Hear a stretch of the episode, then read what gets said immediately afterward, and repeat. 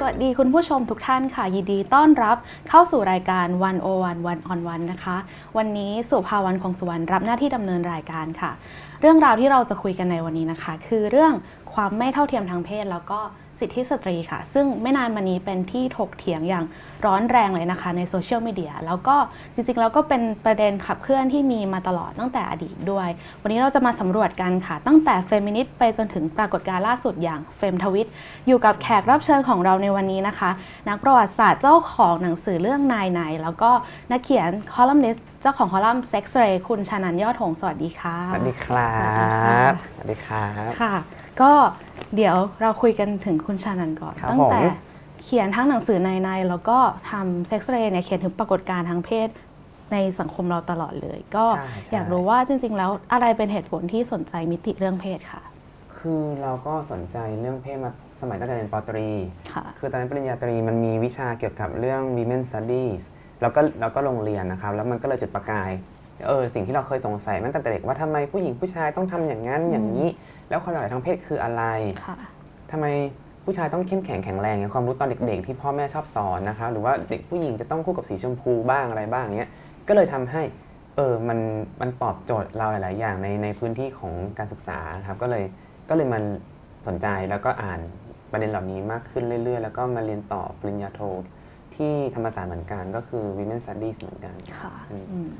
จริงๆแล้วอย่างเรื่องในไหนๆเนี่ยก็เป็นเรื่องทางประวัติศาสตร์ใช่ไหมครัคะบแต่ว่าเซ็กซ์เรย์เนี่ยก็ค่อนข้างเหมือนกับจับกระแสหน่อยอ่าฮะคุณชนันคิดว่าใช้คุณชนันใช้สายตาแบบไหนมองมิติเรื่องเพศที่เกิดขึ้นค่ะคือเราก็ก็คงจะใช้เฟมินิซึมนะครับเพราะว่าเพราะเราก็สมาทานอุดมการณ์เหล่านี้มาอยู่แล้วด้วย แล้วก็อืมกระบวนการเคลื่อนไหวพวก queer ด้วย LGBT ทั้งหลายเราก็รับมา ในการที่จะมองสังคมแล้วก็วิพากษ์สังคมผ่านที่เขียนที่เขียนไว้อะไรอย่างเงี้ยอืมอืม ค่ะวันนี้เรื่องเฟมินิสต์ก็เป็นเป็นประเด็นหลักๆ ที่เราอืม จะคุยกันจริงๆแล้ว เราแต่ว่าคุณชานันท์นิยามตัวเองเป็นเฟมินิสต์ไหมคะนิยามนิยาม อืม แต่มันก็คนที่นิยามตัวเองเป็นเฟมินิสต์นะครับก็มันก็มีสำนักคิดของเฟมินิสต์ที่มันหลากหลายเยอะแยะเต็มไปอ่า หมดเลย แล้วก็มีทั้งการการ periodize เป็นคลื่นลูกที่ 1 ที่ 2 ที่ 3 บ้างอะไรบ้างสำ เป็นสกูนั้นสกูนี้มันก็มีเยอะแยะ ซึ่งการที่เราจะไปเอาตัวเองอยู่ในกรอบใดกรอบหนึ่ง มันก็เป็นเรื่องยากสำหรับเราตัวเราเองนะครับ ที่ที่เราจะบอกว่าฉันเป็นเฟมินิสต์แล้วเนี่ยฉันจะต้องมีความคิดแบบนี้เท่านั้น บางครั้งเราก็มีความคิดที่โต้แย้งกับอุดมการณ์หรือสำนักของเฟมินิซึมในบางสำนักด้วยอืมแล้วก็แล้วก็รับ เชื่อบ้างไม่เชื่อบ้างบางทฤษฎีด้วยอะครับค่ะ อืม ถ้างั้นจริงๆ แล้วแม้กระทั่งคำคำเดียวกันเอง มันก็มีการโต้กันอยู่เรื่อยๆ ถูกไหมคะ ถ้าใช่งั้นถ้าเราจะพูดถึงหลักการที่เรียกได้ว่าเรียบง่ายที่สุดเลอืมของเฟมินิสต์หรือสิทธิสตรีนิยมอือฮึ ถูกไหมคะ มันคืออะไรกันแน่คะ มันเป็นทั้งทฤษฎีและขบวนการเคลื่อนไหวทางสังคมอย่างหนึ่งเพื่อความเท่าเทียมทางเพศ ระหว่างระหว่างชายหญิง มันเริ่มต้นจากชายหญิงก่อนนะครับ ในการ ตั้งคำถามแล้วก็ตีความเกี่ยวกับว่าอะไรคือ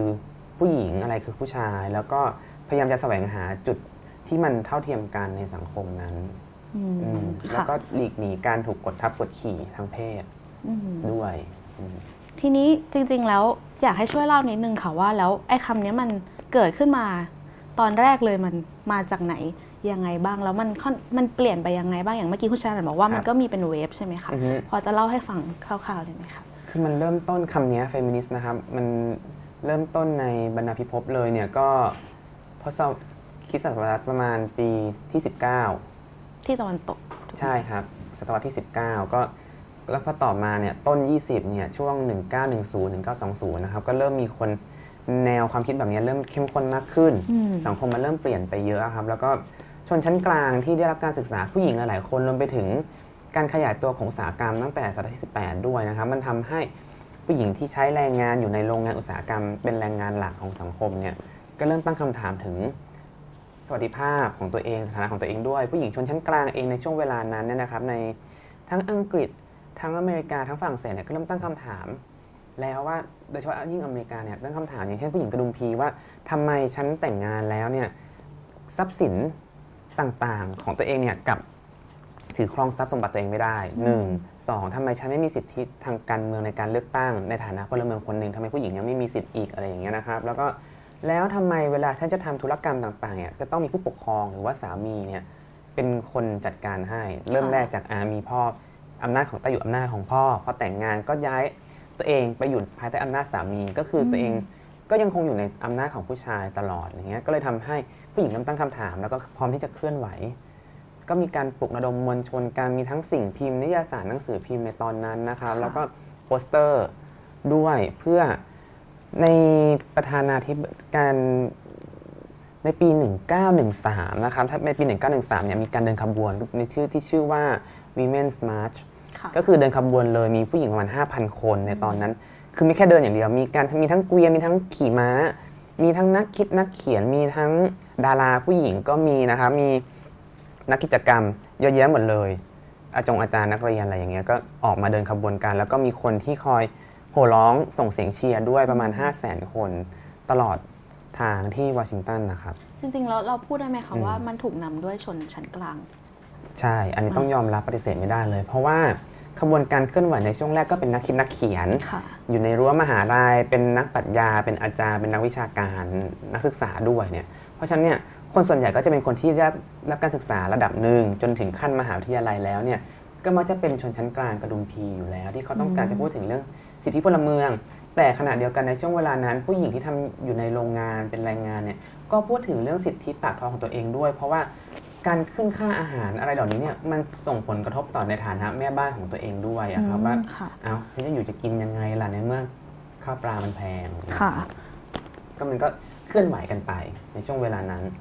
แล้วก็มีมันก็มีกระแสต่อต้านเหมือนกัน มันก็มีโปสเตอร์หลาย ๆ โปสเตอร์รวมถึงนักเขียนผู้ชายที่บอก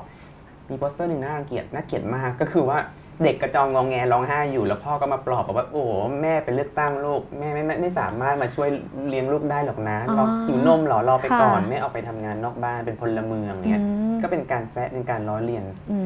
มเฟมินิสต์ ในยุคนั้นซึ่งถูกหมุดหมายว่าเป็นคลื่นลูกแรกค่ะ192 1910ถึง1920 นะครับอืมก็เหมือนเป็นเอาเอาใช้เรื่องความเป็นแม่มาเอเสีอยดสีใช่ไปอีกใช่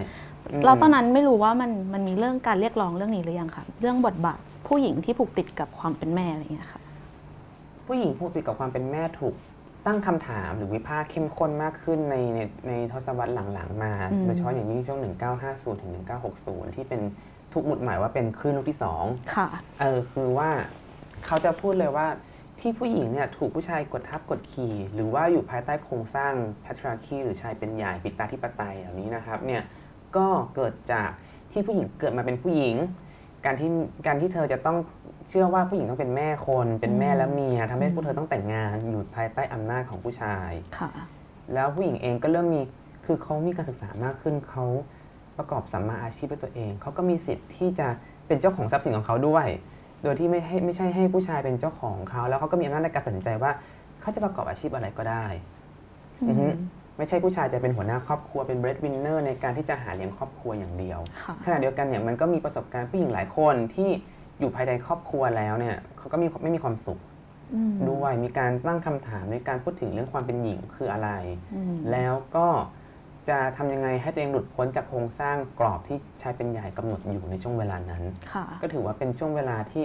คือในช่วงนั้น 1960 นะครับมันเป็นช่วงที่ถ้าหมุดหมายที่อเมริกานะครับก็คือหลังสตาลินตาย ยุติสงครามเกาหลีแล้วเนี่ยในในช่วงทศวรรษ 1950 เนี่ยอเมริกาก็เริ่มเฟื่องฟูอีกครั้ง แล้วก็ผ่อนปลนเรื่องของสังคมมากขึ้นนะครับเพราะว่าเขา คือในยุคสงครามเย็นมันก็เป็นเสียเช่นนั้นอยู่แล้วเนี่ยเขาเริ่มผ่อนปลนทางสังคมมากขึ้นหลังจากสตาลินตายอะไรเหล่านี้เนี่ยนะครับมันทำให้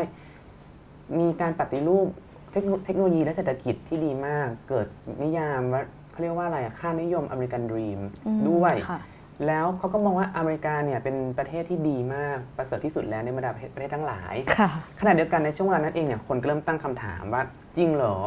ทำไมคนดำก็ยังเป็น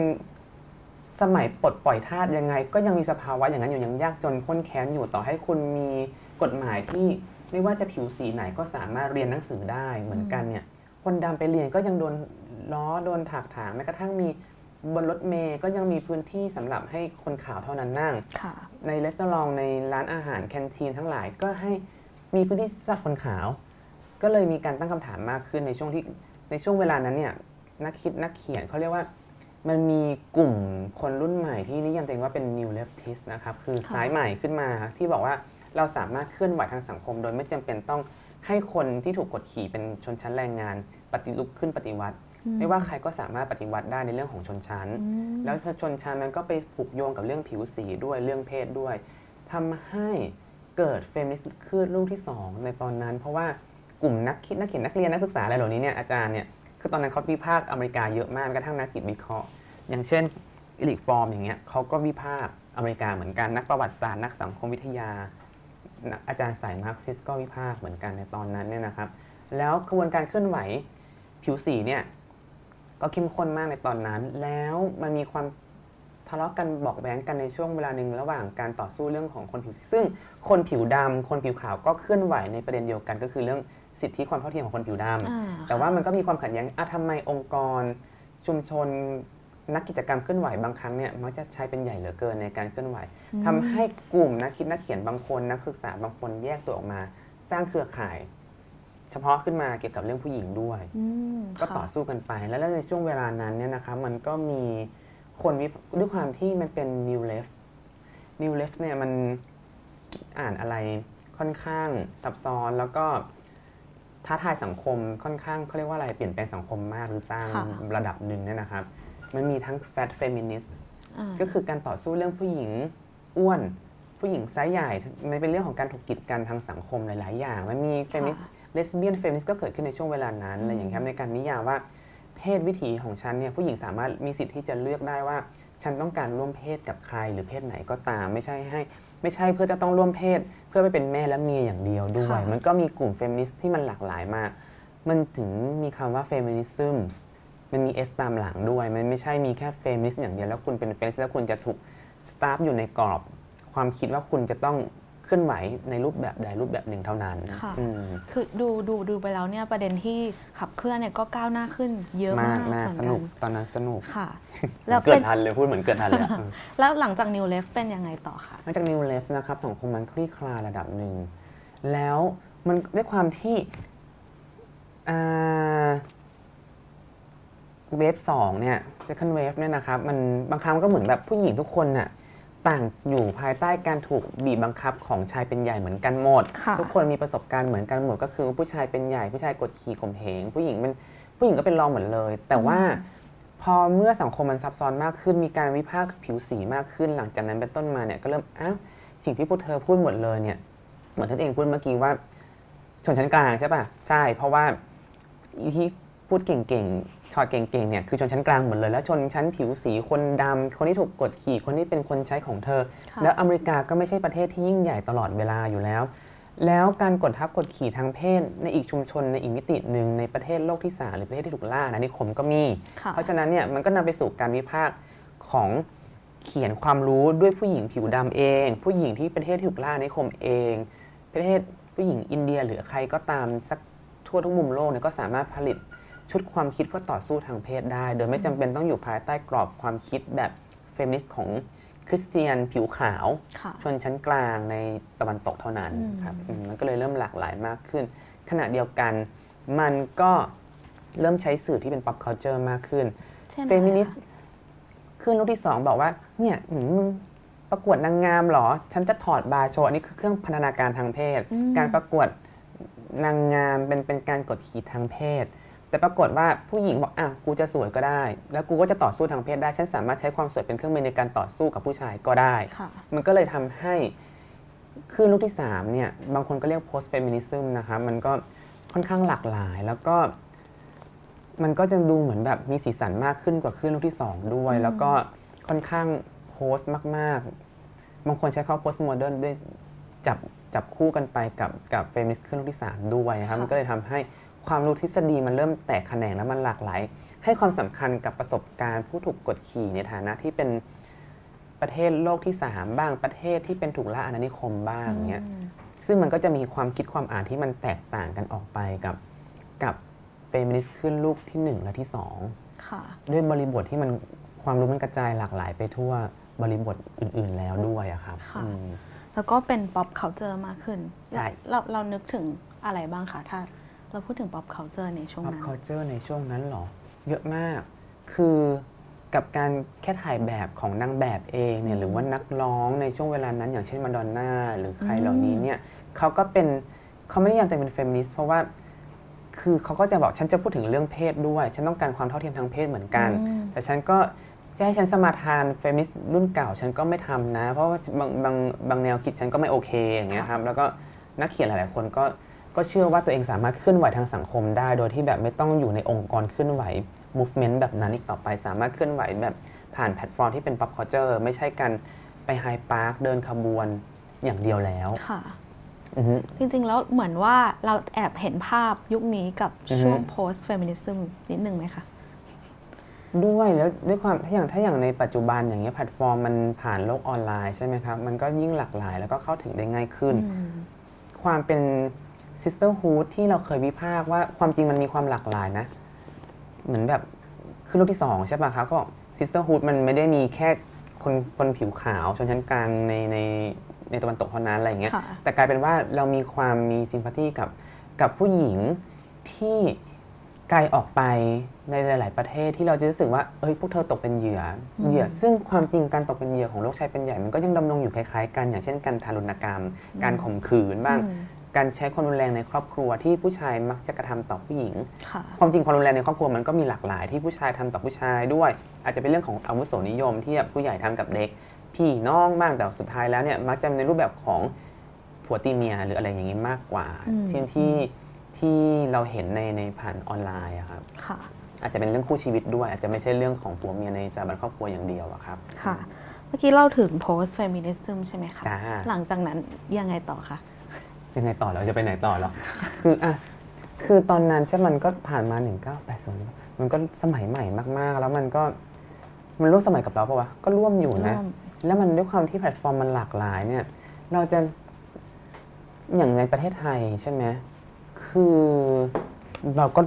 กวาดรับมาหมดเลยอืมพอเริ่มมี Women Studies ในไทยในในเชียงใหม่ ในธรรมศาสตร์อย่างเงี้ยนะครับค่ะ รวมไปถึงมหิดลเองก็สร้างสร้างพื้นที่ วิวิวาทะเกี่ยวกับเรื่องเพศสภาพเพศวิถีด้วยเนี่ยอืมมันก็เหล่านี้เนี่ยก็กวาดต้อนเอาทฤษฎีความรู้ต่างๆ เกี่ยวกับเฟมินิซึมมาหมดเลย โดยที่ไม่ได้มา periodize เหมือนแต่ก่อนเพราะว่าคนละชุดประวัติศาสตร์กันค่ะใช่ไหมเราไม่ได้มีร่วม 1910 1920 เป็นอืม Women's Women's March เหมือนกันที่วอชิงตันเงี้ยแต่ว่าเราก็กวาดเอาความคิดต่างๆ ที่มันหลากหลายมารวมกันอืมในการ ให้ความรู้แล้วก็เคลื่อนไหวไปด้วยค่ะอืมเออเราเราพอเล่าได้ไหมคะว่ามันเฟมินิสต์การเคลื่อนไหวของเฟมินิสต์ในครับไทยค่ะมันอยู่มันอยู่ตรงไหนมาตลอด เพราะว่าพอพูดคำว่าเฟมินิสต์ดูเหมือนว่าอืมทุกคนก็จะเห็นเนี่ยเป็น wave อือฮึของตะตะวันตกใช่ไหมคะ แต่ว่าอืมในไทยมันอยู่ตรงไหนในประวัติศาสตร์บ้างอะค่ะในประวัติคือเราก็ปฏิเสธไม่ได้นะว่าแบบมันก็ยังเป็น Eurocentric หรือว่า Americanocentric อยู่ที่ทันทีที่พูดถึงเรื่อง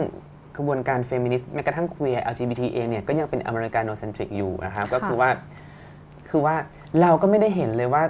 ประเทศโลกที่ 3 อย่างไทยเนี่ยไปอยู่ตรงไหนอืมมันก็เลยมีการสร้างความรู้ความคิดของของคนไทยเองขึ้นมา อย่างเช่น อย่างเช่นเราก็จะมีกลุ่มสตรีนิยมไทย บางคนก็จะดีใจกับการที่ผู้หญิงมีสิทธิพลเมืองเท่าเทียมกับผู้ชายหลัง หลังการเปลี่ยนแปลงการปกครอง 2475 พร้อมกันโดยที่ผู้หญิงไม่ต้องออกไปมาร์ชเหมือนเหมือนที่อเมริกาอย่างเงี้ยนะครับไม่ต้องไปขี่ม้าอะไรอย่างเงี้ยมันก็มันก็มันก็เป็นเรื่องไม่ไม่ไม่น่าแปลกใจเท่าไหร่สำหรับเรา เพราะว่าอันนั้นเขาเขาเดินขบวนกัน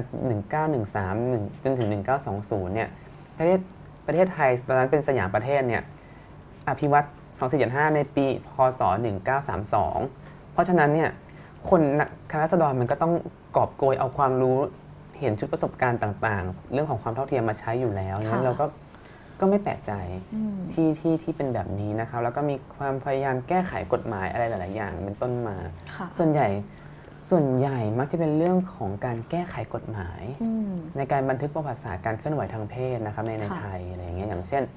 อย่างเช่น กฎหมายผัวเดียวเมียเดียวอะไรเงี้ยหลังหลังเปลี่ยนแปลงการปกครอง 2475 กฎหมายการพูดถึงเรื่องคำนำหน้านามที่ คุณอยากจะเป็นนางหรือนางสาวก็ได้ แล้วแต่คุณจะเลือกหลังแต่งงาน หรือว่าจะใช้นามสกุลสามีหรือนามสกุลตัวเองเหมือนเดิมก็ได้หลังแต่งงานแบบนี้เนี่ยก็เราก็จะเห็นภาพแบบนี้มากกว่าอืมมากกว่าที่จะพูดถึงเรื่องการเคลื่อนไหวทางสังคม ซึ่งมันก็จะดีตรงที่เมื่อมีโซเชียลมีเดียแล้วเนี่ยมันทำให้เราเห็นได้ว่าหวยขบวนการเคลื่อนไหวไม่จำเป็นต้องไปเป็นกลุ่มคนที่ไปแก้กฎหมายอย่างเดียว แต่มันสามารถแก้ได้โดยประชาชน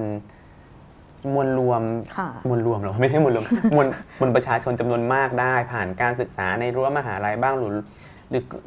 ถัดจากนั้นเป็นต้นมาเนี่ยที่การศึกษาไม่ได้อยู่ในรั้วมหาลัยอย่างเดียว แต่ว่ามันไปอยู่ใน Twitter ได้อะอืมซึ่งมันก็เท่มากกับการที่คนเราจะเรียกร้องสิทธิบนพื้นที่ออนไลน์ใน Facebook ใน Twitter อะไรก็ได้อะค่ะซึ่งมันเยี่ยมมากสำหรับเรานะค่ะ แต่ทรงพลังไหมอีกอีกเรื่องหนึ่งนะอะอีกเดี๋ยวเรื่องหนึ่งเออ เดี๋ยววันนี้เดี๋ยวเราจะแวบมาคุยกันทีหลัง ตอนนี้คุณอือฮึผู้ฟังที่ฟังอยู่นะคะ ถ้าเกิดว่ามีคำถามก็ส่งมาได้ทางมีคแชนทดูข้างล่าง ใช่ไหมอะ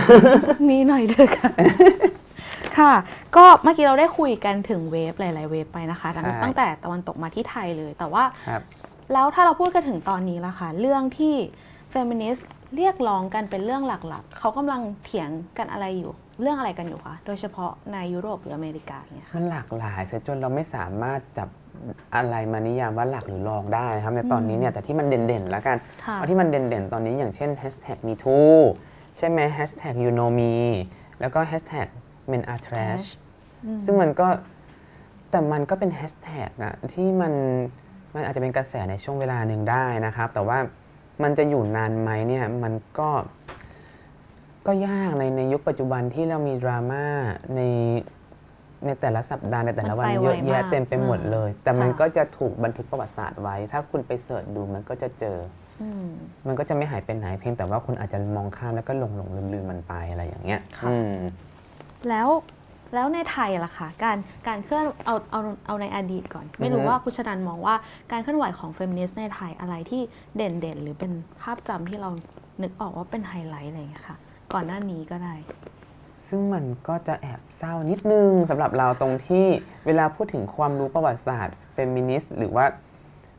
หรือว่าเรียกว่าอาจจะไม่ใช่เฟมินิสต์ก็ได้ แล้วก็แค่จะค่ะเคลื่อนไหวอย่างเช่นตำราเรียนส่วนไทยส่วนใหญ่พูดถึงอืมสถานภาพสตรีเนี่ยมันจะเป็นหมุดหมายที่อำแดงเหมือนกับนายฤทธิ์ที่แบบโคตรเก่ามากแบบคือค่ะการต่อสู้เคลื่อนไหวผ่านตีกลองฎีกาอืมอะไรอย่างนั้นไปแล้วมันก็ เอ๊ะชุดความรู้แบบนี้ภาพจำแบบมันก็ไปจำให้กับกลุ่มนักเคลื่อนไหวเหมือนกันเวลา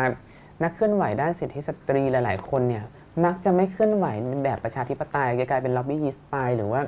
สร้างองค์กรที่เคลื่อนไหวสไตล์ถวายฎีกามากกว่าที่จะเป็นไปต่อสู้แบบประชาธิปไตยเข้าสภาอะไรอย่างเงี้ยนะครับมันก็มันก็น่าเศร้าหรือไม่ก็เป็นขบวนการสมาคมแม่บ้งแม่บ้านอะไรที่แบบมี ซึ่งมันจะมีอะไรที่แบบอุปถัมภ์พ่วงท้ายตลอดเวลา ซึ่งมันไม่ใช่เรื่องของการเคลื่อนไหวทางการเมืองที่มันดูเป็นประชาธิปไตยแต่มันเป็นการพึ่งพาแล้วก็อุปถัมภ์มากกว่า อันนี้คือความน่าเศร้าของขบวนการที่ถูกมองว่าเป็นเฟมินิสต์แต่สำหรับเราอาจจะไม่ใช่นะครับ แล้วก็ค่ะแล้วก็มันก็มี NGO หลายๆคนเคลื่อนไหวเรื่องเกี่ยวกับสิทธิสตรีสิทธิทางเพศเยอะมากหลังหลัง 2516 นะครับค่ะที่ที่กลุ่มนักศึกษาก็เริ่ม เริ่มขยายตัวมากขึ้น แล้วก็เคลื่อนไหวในเรื่องของชาวนา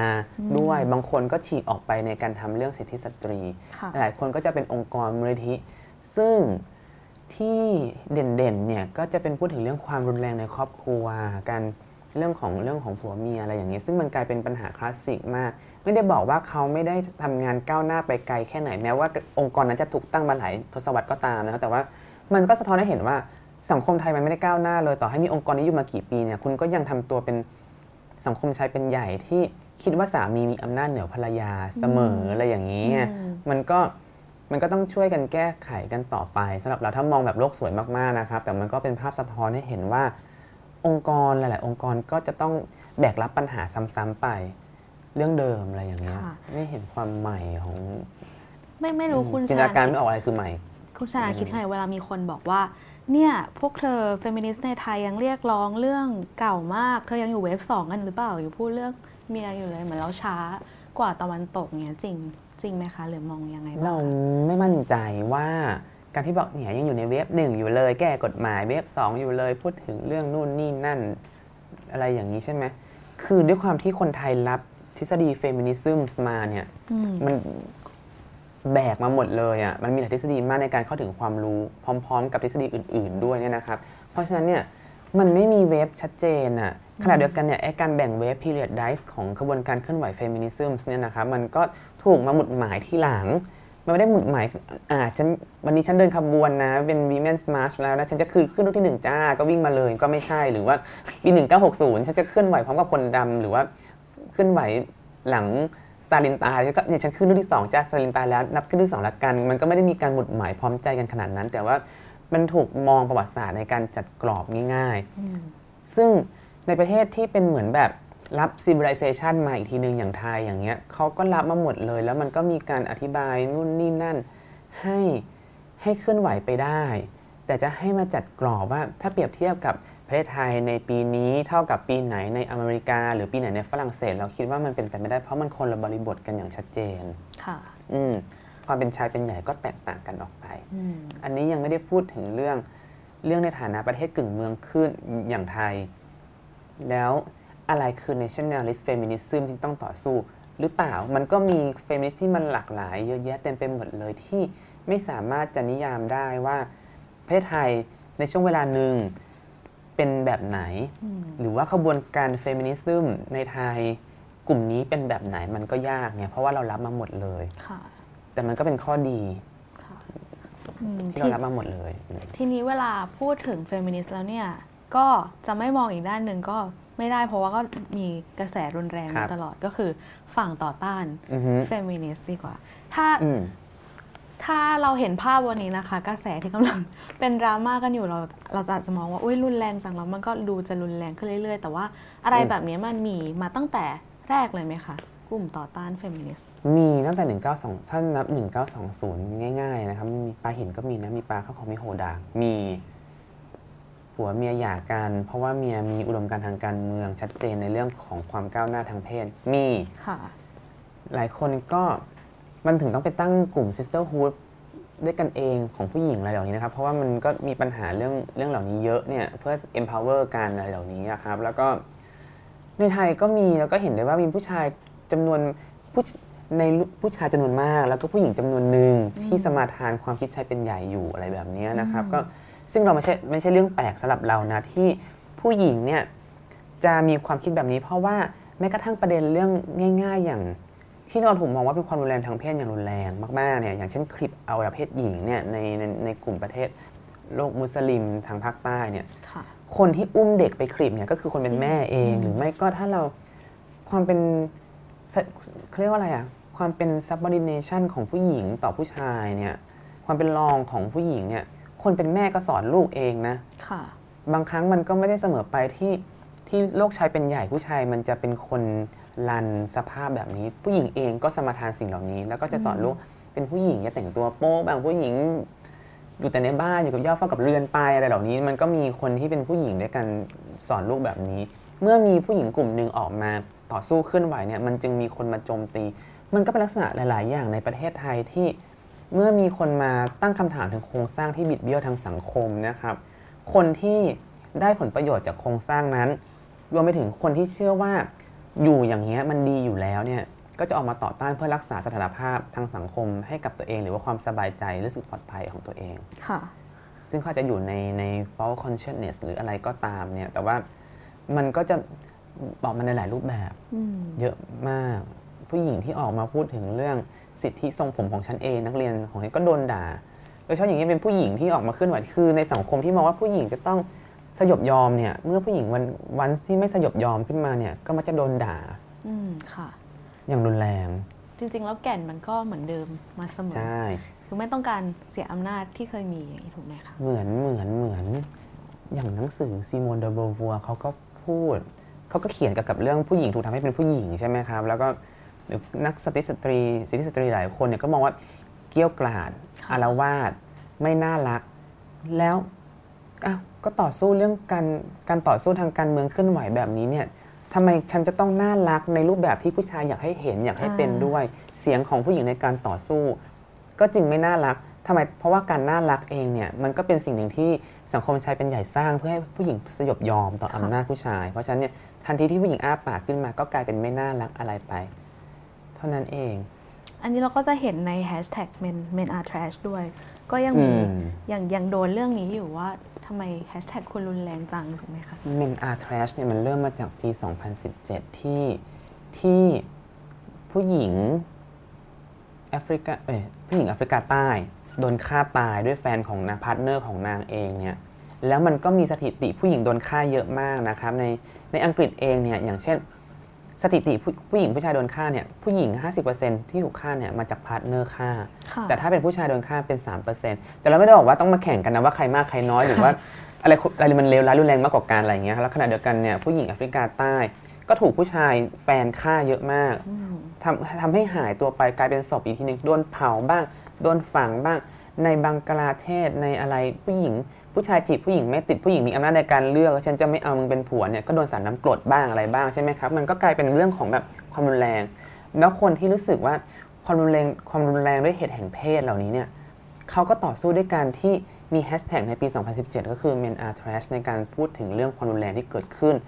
แต่ว่ามันก็กลายเป็นคำที่วลีที่มันรุนแรงไปใน Facebook มันก็จะถูกลบไปโดยอัตโนมัตินะครับ ถ้าใช้คำเหล่านี้เนี่ย แล้วก็บอกว่า ทำไมถึงต้องรุนแรงด้วยอ้าวเสียงของคนโกรธเสียงของคนที่รู้สึกว่าตกเป็นเหยื่อถูกกระทำอืมคนที่เจ็บช้ำเนี่ย ต้องการให้เขาส่งเสียงยังไงวะไม่เข้าใจจะจะสุภาพอยู่ได้ยังไง เออใช่ไหคือมันะน่าเจ็บปวดกว่าการที่คนถูกฆ่าโดนฆ่าโดนเผาโดนอะไรเพียงเพราะว่า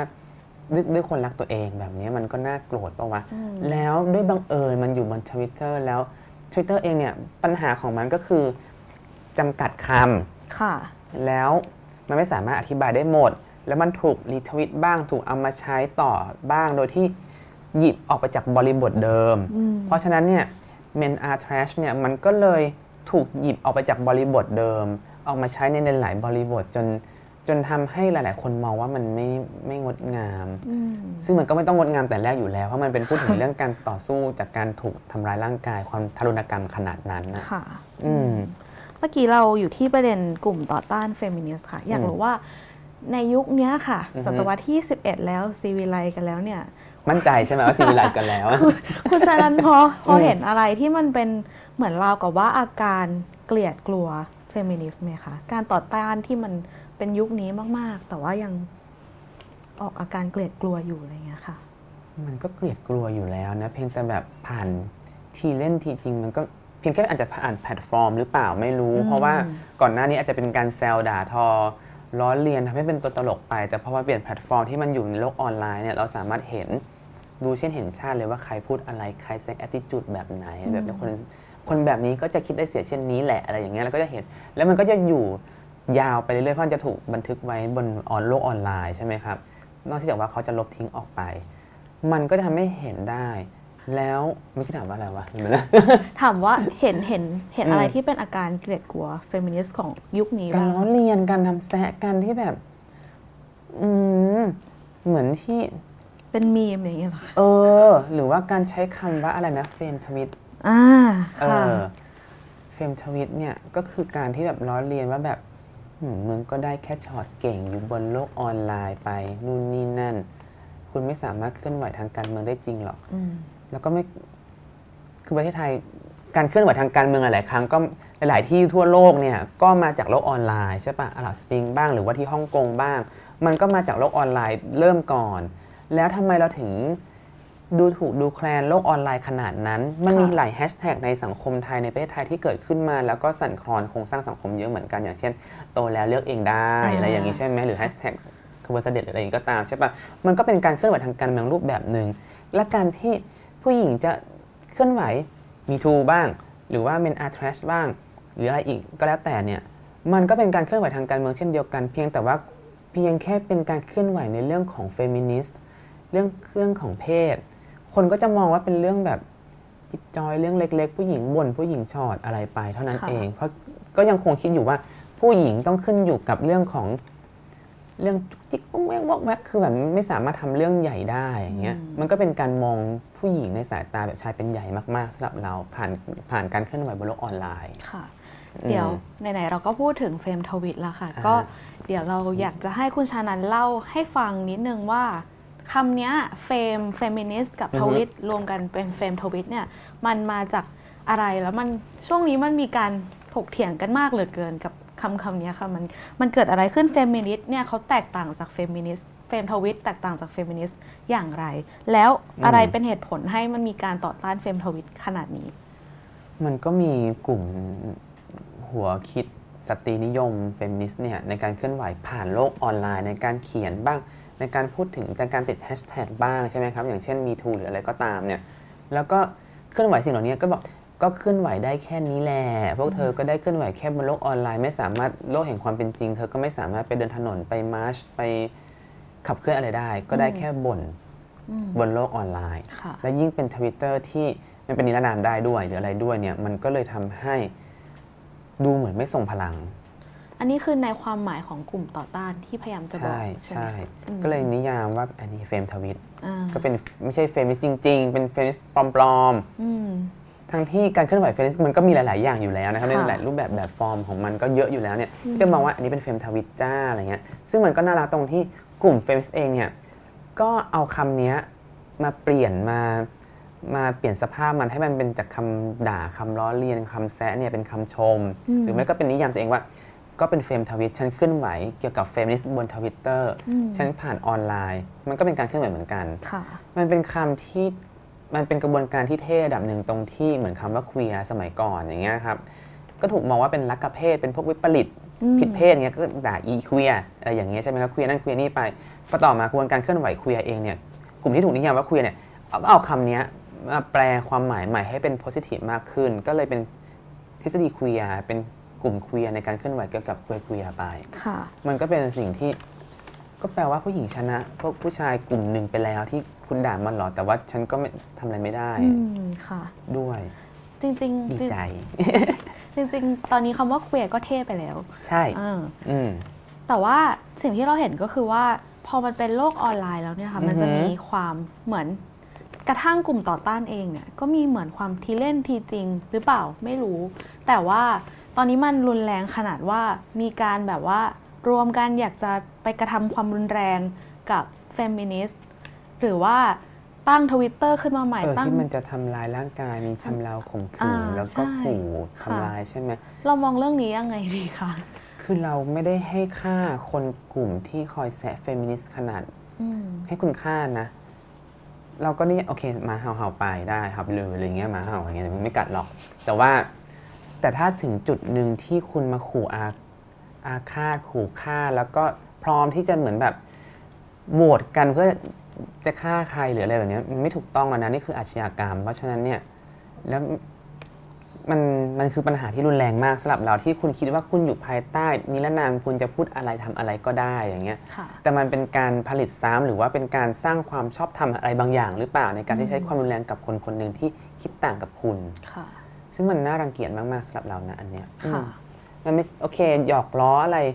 ก็พออดทนได้บ้างระดับหนึ่งอะไรเงี้ยแต่มันเริ่มแบบ ใช้ความรุนแรงแล้วเนี่ยอืมมันมันผิดกฎหมายแล้วนะ ถ้าอย่างเงี้ยอืมค่ะอืมในขณะที่แฮชแท็กอย่าง MeToo หรือว่าอือฮึ You Know Me เนี่ย ประสบความสำเร็จมากอืมค่อนข้างมากอืมแต่พอเป็นเฟรมทวิตเนี่ยกลับเจอเหมือนแรงโต้กลับเยอะมาก อยากให้อยากให้คุณชนันช่วยช่วยช่วยเรามองหน่อยค่ะว่า จริง ๆ แล้วข้อดีอือฮึของการเคลื่อนไหวในออนไลน์อืมคืออะไรแล้วข้อที่มันเหมือน เป็นข้อเสียหรือว่าข้อควรระวังของการเคลื่อนไหวในออนไลน์คืออะไร อาจจะจริงๆแล้วมันก็ไม่ใช่แค่เรื่องเออไม่ใช่แค่เรื่อง feminist เฟมินิสต์อย่างเดียวเนอะใช่ไหมเราคิดอยู่ว่าคือทันทีที่มันเป็น me too hashtag me too ใช่ไหม hashtag you know me อันนี้คือเรื่องทำแท้งใช่ไหมครับต่อสู้เรื่องกฎหมายทำแท้ง hashtag me too นี่คือรณรงค์การข่มขืนชำเราปะค่ะ ใช่เออแล้ว คือทันทีที่มันเป็นคนไกลตัวส่งเสียงเนี่ยบนโลกสากลส่งเสียงเนี่ย มันก็ยังดูน่ารัก มันดูสากลมันดูเท่ดูคูลไงค่ะคือการที่เรามีแฮชแท็กมีทูตามไปด้วยเนี่ยมันเหมือนกับว่าฉันเป็นส่วนหนึ่งของจักรวาลหรือว่าโลกาภิวัตน์นี้อืมแต่ทันทีที่เป็นผู้หญิงคนไทย Twitter ภาษาไทย เริ่มจะเป็นปัญหากับพวกชายเป็นใหญ่บางคนแล้วอะอืมเหมือนแบบอะถ้าคุณอุ้ยไฟป่าออสเตรเลีย ฉันเป็นห่วงมากนะ แต่ไฟป่าเชียงใหม่แล้วไงเหรอไม่รู้จักอะไรอย่างเงี้ย หรือเป็นเรื่องของ อะไรวะ Black Lives Matter อะไรเงี้ยค่ะ Black Lives Matter ใช่ไหมครับ แต่ว่าอะคนถูกอุ้มหาย คุณวันเฉลิมอุ้มหายไม่สนใจอืมทั้งที่มันก็เป็นเรื่องที่มันจะใกล้เคียงกันด้วยซ้ำค่ะ เออ ก็เลยเป็นว่า คือพวกคนพวกเนี้ยเลือกที่จะสมทานอะไรบางอย่างอยู่อืมแต่ว่าทันทีที่เป็นเรื่องที่มันใกล้ตัวหรือว่ามันสั่นคลอนตัวเองจริง ๆ มาก ๆ อย่างเช่นเรื่องแบบความเป็นชายเป็นใหญ่ในในสถานะของตัวเองอย่างเงี้ย กับผู้หญิงที่ใกล้ตัวเนี่ย มันก็จะเป็นปัญหามากกว่าอืมเออสำหรับเราเราเราเราคิดว่าคนพวกนี้เป็นเสียเช่นนี้นะ ค่ะ อืมทีไม่นี้ได้แท็กใครเป็นการส่วนบุคคลใช่ไหมไม่ค่ะไม่ค่ะเขาจะมองเป็นการเรียกร้องมากเกินไปถ้าคนใกล้ตัวเป็นคนเรียกร้องเองอะไรอย่างเงี้ยอืมค่ะอืมจริงๆจริงๆก็มีคำถามจาก ไม่ต้องเฟมินิสต์หรอกค่ะ ก็ครับผู้หญิงก็ได้อืมที่อยู่ในโลกออนไลน์ตอนนี้แล้วก็ อือฮึออกมาพูด ด้วยความที่มันเป็นอาจจะนินิรนามด้วยในทวิตเตอร์ครับค่ะมันทำให้บางทีเราเห็นเสียงของผู้หญิงเยอะขึ้นมากนะคะ ในในแฮชแท็กต่างอือฮึๆที่แบบเราอาจจะไม่ได้ฟังเพื่อนเราพูดอย่างเงี้ย ถ้าเราเห็นหน้าเขาอะไรอย่างเงี้ยแต่ว่าอืมก็จะมีการโดนคุกคามอยู่เสมอจากกลุ่มเหล่านี้หรือว่าจากผู้ชายอือฮึแล้วก็ใช้ความเป็นนิรนามนั่นแหละมาคุกคามใส่อีกอืมคำถามก็คือ คุณชาญคิดว่าเรารับมือยังไงดีคะ คือเราคิดว่ามันก็อยู่กับแต่ละบุคคลนะว่าเขาถูกคุกคามในรูปแบบไหนที่อืมเขาจะรับมือได้อืมแต่ถ้าไปถึงจุดที่มาขู่ทำรุณกรรมทำลายร่างกายชำเราเนี่ยรับไม่ได้นะอันนี้คือผิดค่ะกฎหมายแล้วก็ไม่มีใครควรจะรับกับมันได้ เพราะว่ามันเป็นเรื่องของสามัญสำนึกขั้นพื้นฐาน แล้วก็กฎหมายด้วยที่ว่าเราจะไม่ไปทำร้ายใครหรือไปละเมิดสิทธิใคร ต่อให้คุณจะเชื่อเรื่องสิทธิความเท่าเทียมหรือความเป็นมนุษย์มากน้อยแค่ไหนก็ตามในแต่ละปัจเจกบุคคลเนี่ยแต่เรื่องแบบนี้เป็นเป็นขั้นพื้นฐาน ที่คุณจะต้องยอมรับว่าคุณจะไม่ออกไปทำร้ายใคร ค่ะ เออ อันเนี้ยมันเป็นอะไรที่มันแย่มากสำหรับเรานะ ค่ะ เอออืม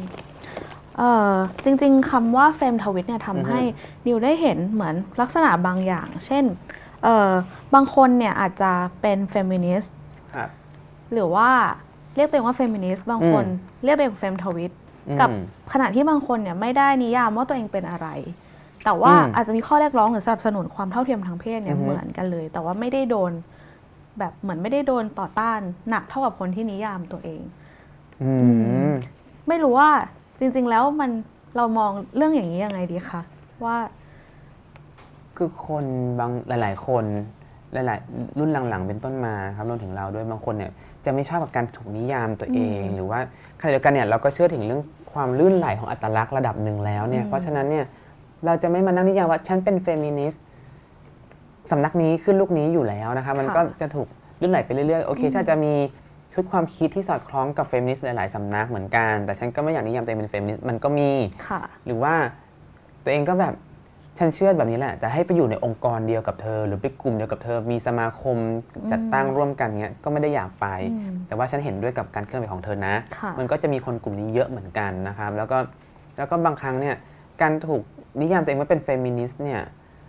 หลาย ๆ คนก็จะถูกสังคมประนามโจมตีไงเขาก็พยายามจะเซฟตัวเองว่าฉันไม่ใช่เฟมินิสต์อะไรอย่างเงี้ยอืมก็มีเหมือนกันที่ที่ที่ที่เขาจะเห็นด้วยแต่ว่าไม่แสดงตัวอะไรเงี้ยค่ะมันก็เป็นลักษณะของของคนคนไทยมั้งหลาย ๆ คนที่ที่ที่มีความคิดว่าอ่านชุดหนึ่งอะแต่ไม่อยากแสดงออก เพราะไม่อยากเจอแรงเสียดทานอืมอืมถึงที่สุดแล้วคุณชานันคิดว่ามันจำเป็นไหมคะกับการ นิยามว่าเราเป็นอะไรบางอย่าง ยิ่งเดี๋ยวนี้เอ่อ movement ของ LGBT ก็ก็เสียงดังเหมือนกันอือฮึบางคนก็จะมองว่าเฮ้ยฉันก็ไต่เส้นนี้สิ ฉันเรียกร้องความเท่าเทียมให้ทุกเพศเลย ไม่ต้องนิยามหรอกว่าเป็นอะไรอะไรอย่างเงี้ยค่ะคำว่าเฟมินิสต์มันยังจำเป็นอยู่ไหมคะเฟมินิสต์ก็ยังจำเป็นอยู่สำหรับเราอืมแล้วก็เราก็ไม่ควรหลงลืมขบวนการเคลื่อนไหวของเฟมินิสต์ซึมส์เนี่ยในหลาย ๆสำนักในอดีตที่ผ่านมาเนี่ยว่าเขาก็โดนมาเยอะเจ็บมาเยอะอืมแล้ว สิ่งที่เราสามารถพูดได้ทุกวันนี้เนี่ยก็เราไม่จำเป็นจะต้องเคลื่อนไหวเพื่อเพศใดเพศหนึ่งโดยเฉพาะเนี่ยที่เราสามารถมีปากมีเสียงพูดถึงทุกวันนี้ได้ก็เพราะว่าคนรุ่นนั้นนั่นแหละเขาเคลื่อนไหวมาให้เราก่อนหน้านี้ถึงทุกวันนี้แล้วเนี่ยนะครับ แล้วก็แล้วก็มันยังจำเป็นอยู่แล้วก็เราไม่ควรมองข้ามเขาค่ะไม่ควรมองข้ามเฟมินิสต์เพราะว่ามันก็ยังมีกลุ่มเคลื่อนไหว เฉพาะอ g e n d a หนึ่งอ g e n d a ใดอ g e n d a หนึ่งโดยเฉพาะอยู่แล้ว อาจจะเป็นเรื่องเพศเรื่องเรื่อง LGBT ซึ่งอาจจะเป็นเรื่อง เรื่องเกย์อย่างเดียว อาจจะไม่ใช่เรื่องเรื่องเฟมินิสต์อย่างเดียวก็ได้ หรือเรื่องไบอย่างเดียวก็ได้นะครับ ที่ใครๆก็สามารถทำได้ ไม่ใช่บอกว่าอะถ้าคุณจะเคลื่อนไหวเรื่องนี้แล้วคุณก็ต้องไปสมาทานขบวนการเคลื่อนไหวอื่นมามาซ้อนทับด้วยค่ะลำพังแค่เรื่องเดียวก็จะโดนขู่ทำลายร่างกายจะตายหาอยู่แล้วเนี่ยอืมยังจะต้องมาแบกรับให้ให้อีกทำไมลำพังเรื่องเดียวก็ยังไม่สำเร็จเลยเนี่ยค่ะยังโดนด่าเยอะขนาดนี้เลย ใช่ไหมโดนที่คนถูกนิยามว่าเป็นเฟมทวิตแล้วโดนทำ จะทำร้ายอะไรอย่างเงี้ยนะครับ ก็เราก็ยังจำเป็นอยู่ไหมสำหรับเราก็คิดว่ายังจำเป็นอยู่อืมเพื่อเขาเรียกว่าอะไรอะ introspect ตัวเองอะกลับมามองตัวเองว่าเฮ้ยฉันมีความคิดความอ่านแบบไหนแล้วจะต้องเคลื่อนไหวยังไงอยู่จุดยืนยังไงอย่างที่เฟมินิสต์หลาย ๆ คน หรือว่า นักเคลื่อนไหวแรงงานหลาย ๆ คนเนี่ยจะให้ความสำคัญกับเรื่องตำแหน่งแห่งที่และจุดยืนตัวเองว่าอยู่ที่ตรงไหนค่ะเพราะว่าการรู้ตำแหน่งแห่งที่และจุดยืนตัวเองเนี่ยเท่ากับว่าเราจะใช้เครื่องมืออะไรในการต่อสู้ อย่างเช่น ทฤษฎีของจุดยืนกรรมกรอย่างเงี้ยเขาก็จะรู้ว่าฉันเป็นกรรมกรนะฉันรู้ว่าฉันจะต้องต่อสู้ยังไงกับแรงในฐานะแรงงานต่อกับนายจ้างหรือว่านายทาสอะไรอย่างนี้นะครับมันก็มันก็ทำให้เห็นเครื่องมือที่ชัดเจนขึ้นสำหรับเรา อืมอย่างในในโลกยุคปัจจุบันคนก็จะพูดเรื่องแนวคิดทางการเมืองกันเยอะอืมอยากรู้ว่าอย่างเช่นในเอ่อแนวคิดเสรีนิยมเนี่ยค่ะเฟมินิสต์เขาจัดวางความคิดตัวเองยังไงคะบนฐานพื้นฐานความคิดที่บอกว่าคนเท่ากันอย่างเงี้ยอยู่แล้ว มันก็มาพร้อมกันเนาะท่าทางในในในความคิดของเสรีนิยมด้วยแล้วก็เฟมินิซึมด้วยเนี่ยนะครับมันก็มันก็มาพร้อมกันในในเชื่อว่ามนุษย์มีสิทธิเสรีภาพค่ะระดับหนึ่งสิทธิ เสรีเสรีที่จะทำอะไรในเรื่องของความรักเรื่องของการตัดสินใจแต่งงาน หรือว่าการในฐานะเมียอืมหรือแม่ที่ฉันจะไม่เป็นก็ได้ ฉันจะไม่แต่งงานก็ได้เหล่านี้เนี่ยหรือว่าฉันก็มีเสรีภาพในการที่ทำเรื่องของธุรกรรม หรือว่าการครอบครองทรัพย์สินโดยที่ไม่ต้องให้สามีเป็นผู้ปกครองหรือผู้อนุบาลอะไรเหล่านี้เนี่ยค่ะอืมมันก็มาพร้อมกันหรือว่าการที่จะให้ตัวเองมีเสรีภาพในการที่จะต่อสู้เคลื่อนไหว ไม่ให้ถูกกดทับกดขี่ในสังคมชายเป็นใหญ่หรือโครงสร้างปิตาธิปไตยเนี่ย มันก็มาในกระแสธารความคิดคล้ายๆกันร่วมกันนะครับสำหรับเราอืมค่ะทีนี้เวลาพูดเรื่องเฟมินิสต์เนี่ยก็อือหือ นิวลองเออหยิบยกข้อถกเถียงของคนที่อาจจะไม่ค่อยเห็นด้วยกับเฟมินิสต์หรือพยายามค้านแนวคิดเรื่องนี้มา อืมให้คุณฉะนันช่วยลองมอง มีสักข้อสองข้อได้ค่ะจ้าอย่างเช่น เรื่องหนึ่งที่พูดกันบ่อยๆ ก็คือว่า เฟมินิสต์เรียกร้องเรื่องสิทธิบนร่างกายอ่าฮะเราไม่ควรคุกคามใครอะไรอย่างเงี้ยแต่ว่าอือฮึจะมีผู้ชายบางส่วนบอกว่า เอ๊ะผู้หญิงเนี่ยก็เธอก็ยังลวนลามคุกคามนักร้องเกาหลีหรือเปล่าแชร์รูปอะไรแบบเนี้ยค่ะ เราจะตอบเขาเหล่านี้ยังไงดีคะเราคิดว่ามันผิดฝาผิดตัวไปอืมนิดนึงอะไรอย่างเงี้ยตรงที่ ในโครงสร้างชายเป็นใหญ่ยังไงเนี่ยอืม ผู้ชายมันก็จะคิดว่าฉันโชว์ได้ไม่เสียหายถ้าผู้หญิงโชว์ฉันถูกสัมผัสได้ อย่างน้อยฉันก็ไม่สึกหรอเท่าผู้หญิงถูกอะไรอย่างเงี้ยในความจริงแล้วเนี่ยไม่มีไม่มีใครเพศไหนหรอกที่สมควรถูกลวนลามถูกสัมผัสแม้กระทั่งโดนทางสายตาก็ไม่สมควรนะครับเพราะเป็นเนื้อตัวร่างกายของเขา แต่ว่าเราไม่รู้ว่ามันถูกแชร์ภาพในรูปแบบไหนเงี้ยถ้าแบบแอบถ่ายไม่ว่าเพศไหนก็ไม่ถูกต้องอยู่แล้วอืมหรือว่าเขาตั้งใจจะแต่งตัวรีวิวริงให้มันดูแบบเซ็กซี่เย้ายวนก็อีกเรื่องหนึ่งค่ะ ก็อีกก็อีกบริบทหนึ่งที่เจ้าตัวเขาอยากให้ถูกชมไหมหรือถูกมองแบบไหนอะไรแบบนี้นะครับ ซึ่งมันก็ค่อนข้างยากแต่ว่าการจะมายกตัวอย่างหลายๆเราเคยเห็นที่เขาเขียนกัน การจะยกตัวอย่างแบบนี้มันค่อนข้างทำให้ตื้นเขินไปหน่อย แล้วก็ค่ะ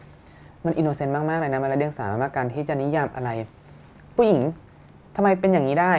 ผู้ชายเป็นอย่างนี้ไม่ได้ล่ะอืมทำไมถึงแตกต่างกันขนาดนั้น มันมีบริบทบางอย่างอยู่ขณะเดียวกันแล้วก็ต้องตระหนักได้ว่า อยู่ในโครงสร้างชายเป็นใหญ่อยู่ อืมค่ะเออจริงๆเรื่องนี้ก็ค่อนข้างสอดคล้องกับแฮชแท็กช่วงหนึ่งคือ มองนมไม่ผิด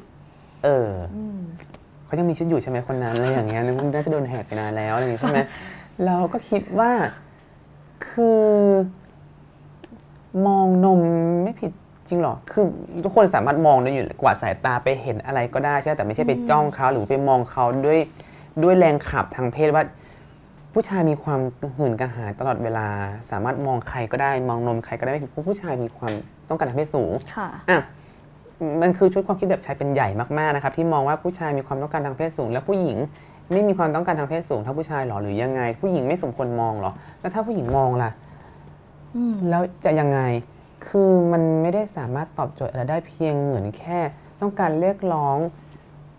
อะไรหลายอย่าง เพื่อผู้ชาย ซึ่งมันเป็น toxic masculinity มาก ๆสำหรับเรานะค่ะที่คิดว่าผู้ชายสามารถทำอะไรก็ได้หลาย ๆ อย่างค่ะที่ผู้หญิงทำไม่ได้ แต่วันหนึ่งที่ผู้หญิงทำขึ้นมาเนี่ยก็จะประสาทแดกค่ะแล้วก็แล้วก็มองว่ามันคือไม่ความไม่เท่าเทียมทางเพศ ระหว่างปัจเจกกับบุคคล ผู้หญิง ปัจเจกกับบุคคลผู้ชาย แต่ไม่ได้มองถึงเรื่องโครงสร้างทางสังคมอะไรทั้งสิ้นเลยอืมอืมค่ะนะคะนะคะค่ะอีกข้อหนึ่งค่ะอือฮึเรื่องนี้ก็ พูดแล้วพูดอีกนะคะ ก็สุดท้ายแล้วก็จะมีคนที่บอกอยู่ดีว่า เนี่ยพอเป็นเรื่องชายหญิงเนี่ย อือฮึ มันหนีไม่พ้นเรื่อง biological หรือเปล่า เรื่องร่างกายกล้ามเนื้อ ความแข็งแรง ความแข็งแรงของร่างกายกล้ามเนื้อมันอยู่ที่โภชนาการ แล้วก็การออกกำลังฝึกซ้อมเนื้อตัวร่างกาย ค่ะการออกแรง ค่ะ การใช้แรงงาน เพราะฉะนั้นเนี่ย โอเค มันก็มีอวัยวะเพศบางอย่างที่มันผู้หญิงมีผู้ชายไม่มีอืมผู้ชายมีผู้หญิงไม่มีอย่างเงี้ยนะครับมันมันก็มีเหมือนกัน ซึ่งมันก็ก็ใช่ก็แล้วไง แต่ว่าเรามนุษย์มัน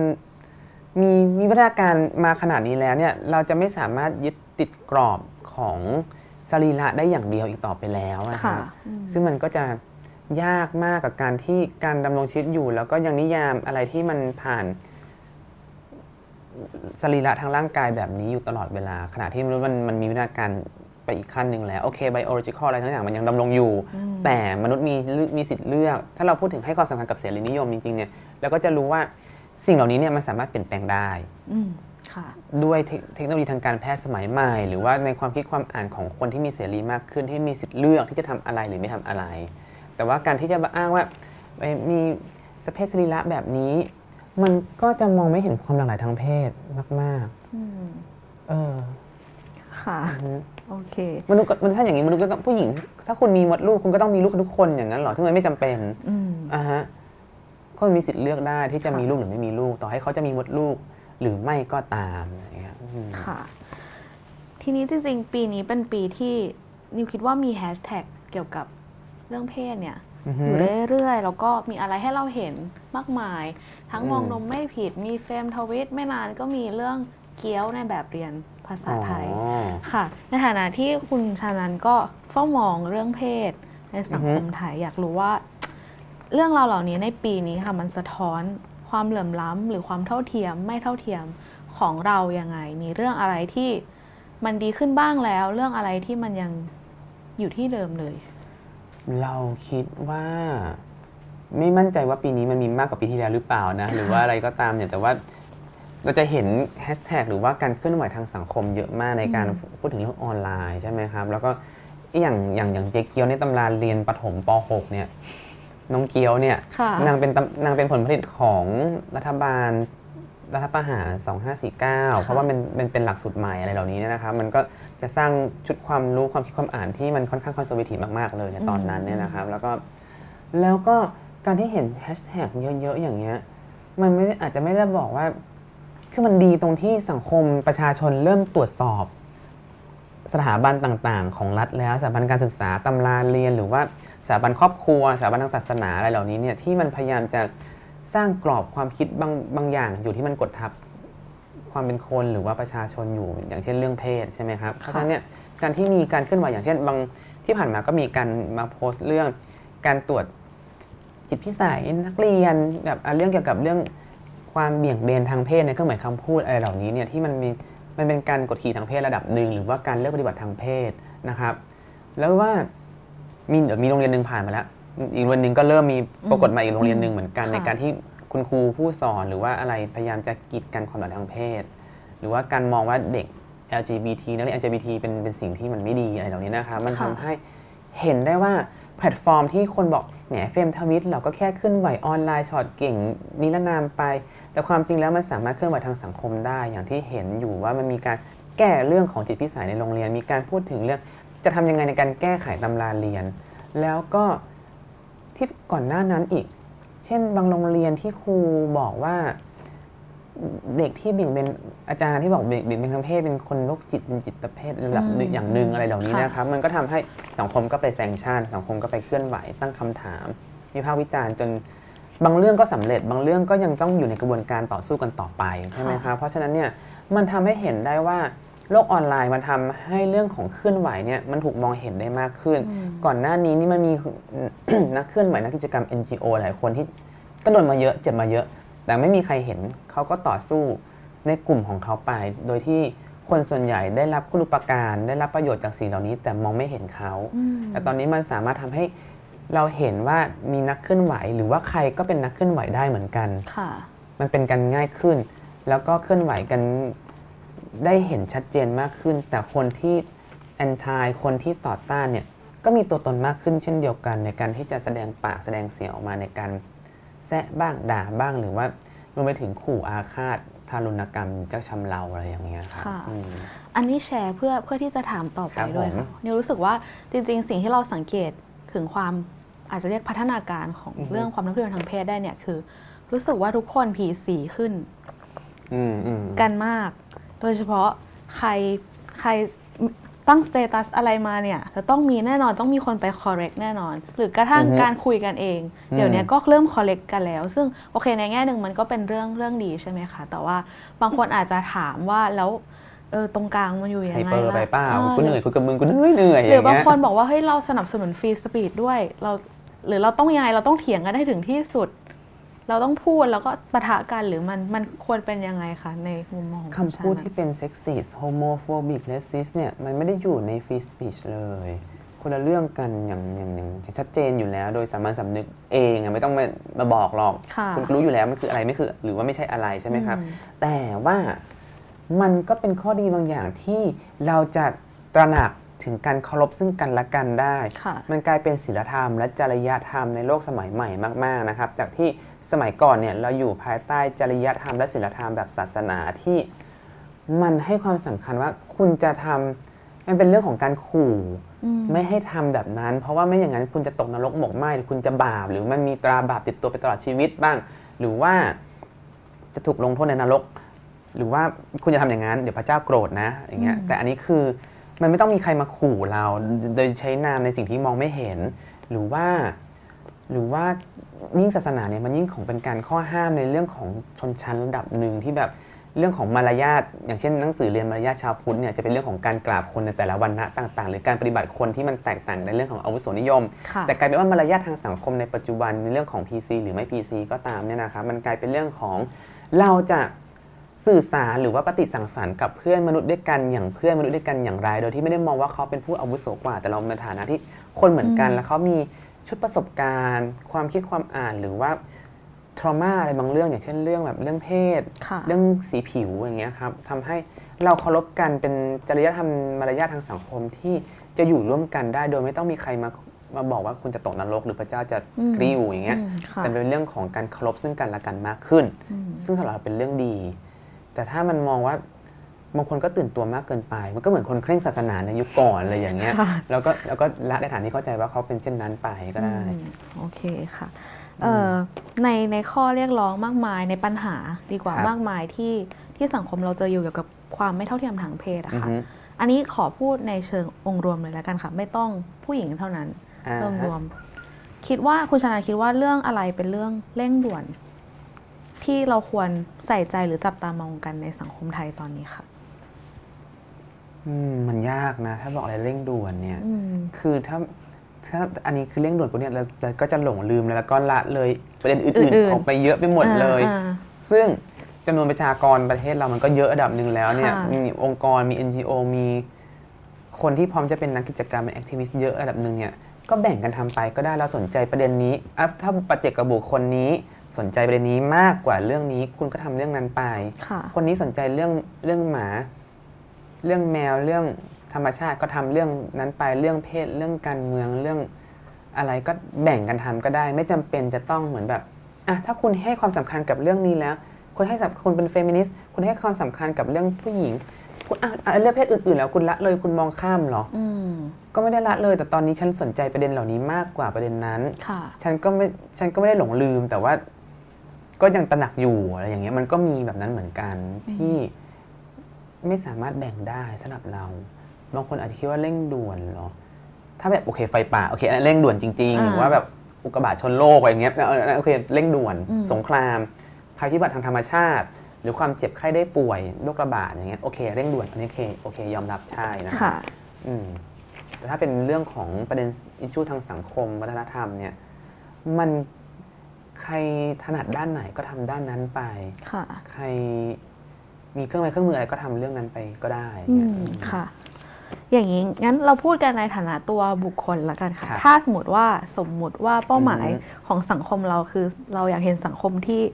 คนให้ความเท่าเทียมครับเคารพกันอืมอย่างเท่าเทียมทุกอืมเพศเนี่ย ในฐานะบุคคลการจะไปถึงจุดนั้นได้ เราทำอะไรได้บ้างคะหรือว่าหรือว่าตัวละครไหนในสังคมควรจะตื่นตัว ตรงไหนเพิ่มขึ้นอะไรอย่างเงี้ยค่ะอืมคำถามนางงามมาก คือว่า คือถ้าอย่างเรื่องเพศใช่ปะค่ะ เพศมันก็จะมีความลื่นไหลไปเรื่อยๆ สังคมมันก็จะมีความพัฒนาการที่มันซับซ้อนมากขึ้นไปเรื่อยค่ะ ๆ การเคารพยอมรับความเท่าเทียมเนี่ย ก็ต้องพัฒนาตามให้ทันว่าเฮ้ย คือมันก็ยากนะที่ให้มันทันอะไรอย่างเงี้ย อย่างเช่น ตอนนี้ เคลื่อนไหวกันเรื่อง แต่งงานของเพศเดียวกันอย่างเงี้ยอืมอะไม่ว่าเพศไหนก็แต่งงานด้วยกันได้ เพศเดียวกันหรือต่างเพศก็ได้ใช่ไหมครับแล้วก็จะมีคนโจมตีว่าอ้าวถ้าอย่างนี้ก็แต่งผัวเดียวหลายเมียก็ได้สิต่อไปอะสังคมศีลธรรมมันเลียวลงบ้างอะคนกับสัตว์ก็ได้สิถ้าคุณคิดว่าจะออกนอกกรอบทางศีลธรรมทางเพศแล้วใช่ไหมครับมันก็มันก็เป็นการยกตัวอย่างที่มัน radical เกินไปอยู่แล้วเนี่ยที่มันไม่จำเป็นต้องเอามามาปะทะกันก็ได้ใช่ไหมแต่ถ้าวันที่สังคมมันยอมรับความหลากหลายในเรื่องของความรักมากขึ้น คนจะสามารถจดทะเบียนสมรสกับสัตว์ในอีก 30 ปีหรือว่าอีกหลายทศวรรษศตวรรษอะไรอย่างเงี้ย ถ้ามันทำได้ก็ทำไปก็เป็นเรื่องที่ต้องถกเถียงกันต่อไปในในอีกศตวรรษนั้น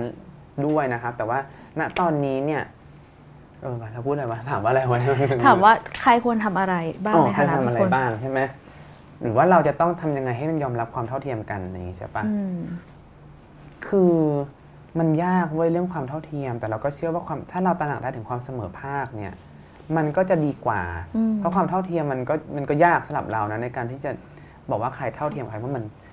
ต่อให้คุณจะเท่าเทียมทางเพศแล้ว มันก็จะมีปัญหาเรื่องของชาติพันธุ์ สีผิวอืมชนชั้นฐานะทางเศรษฐกิจภูมิค่ะภาคอีกที่คุณจะต้องเผชิญกับ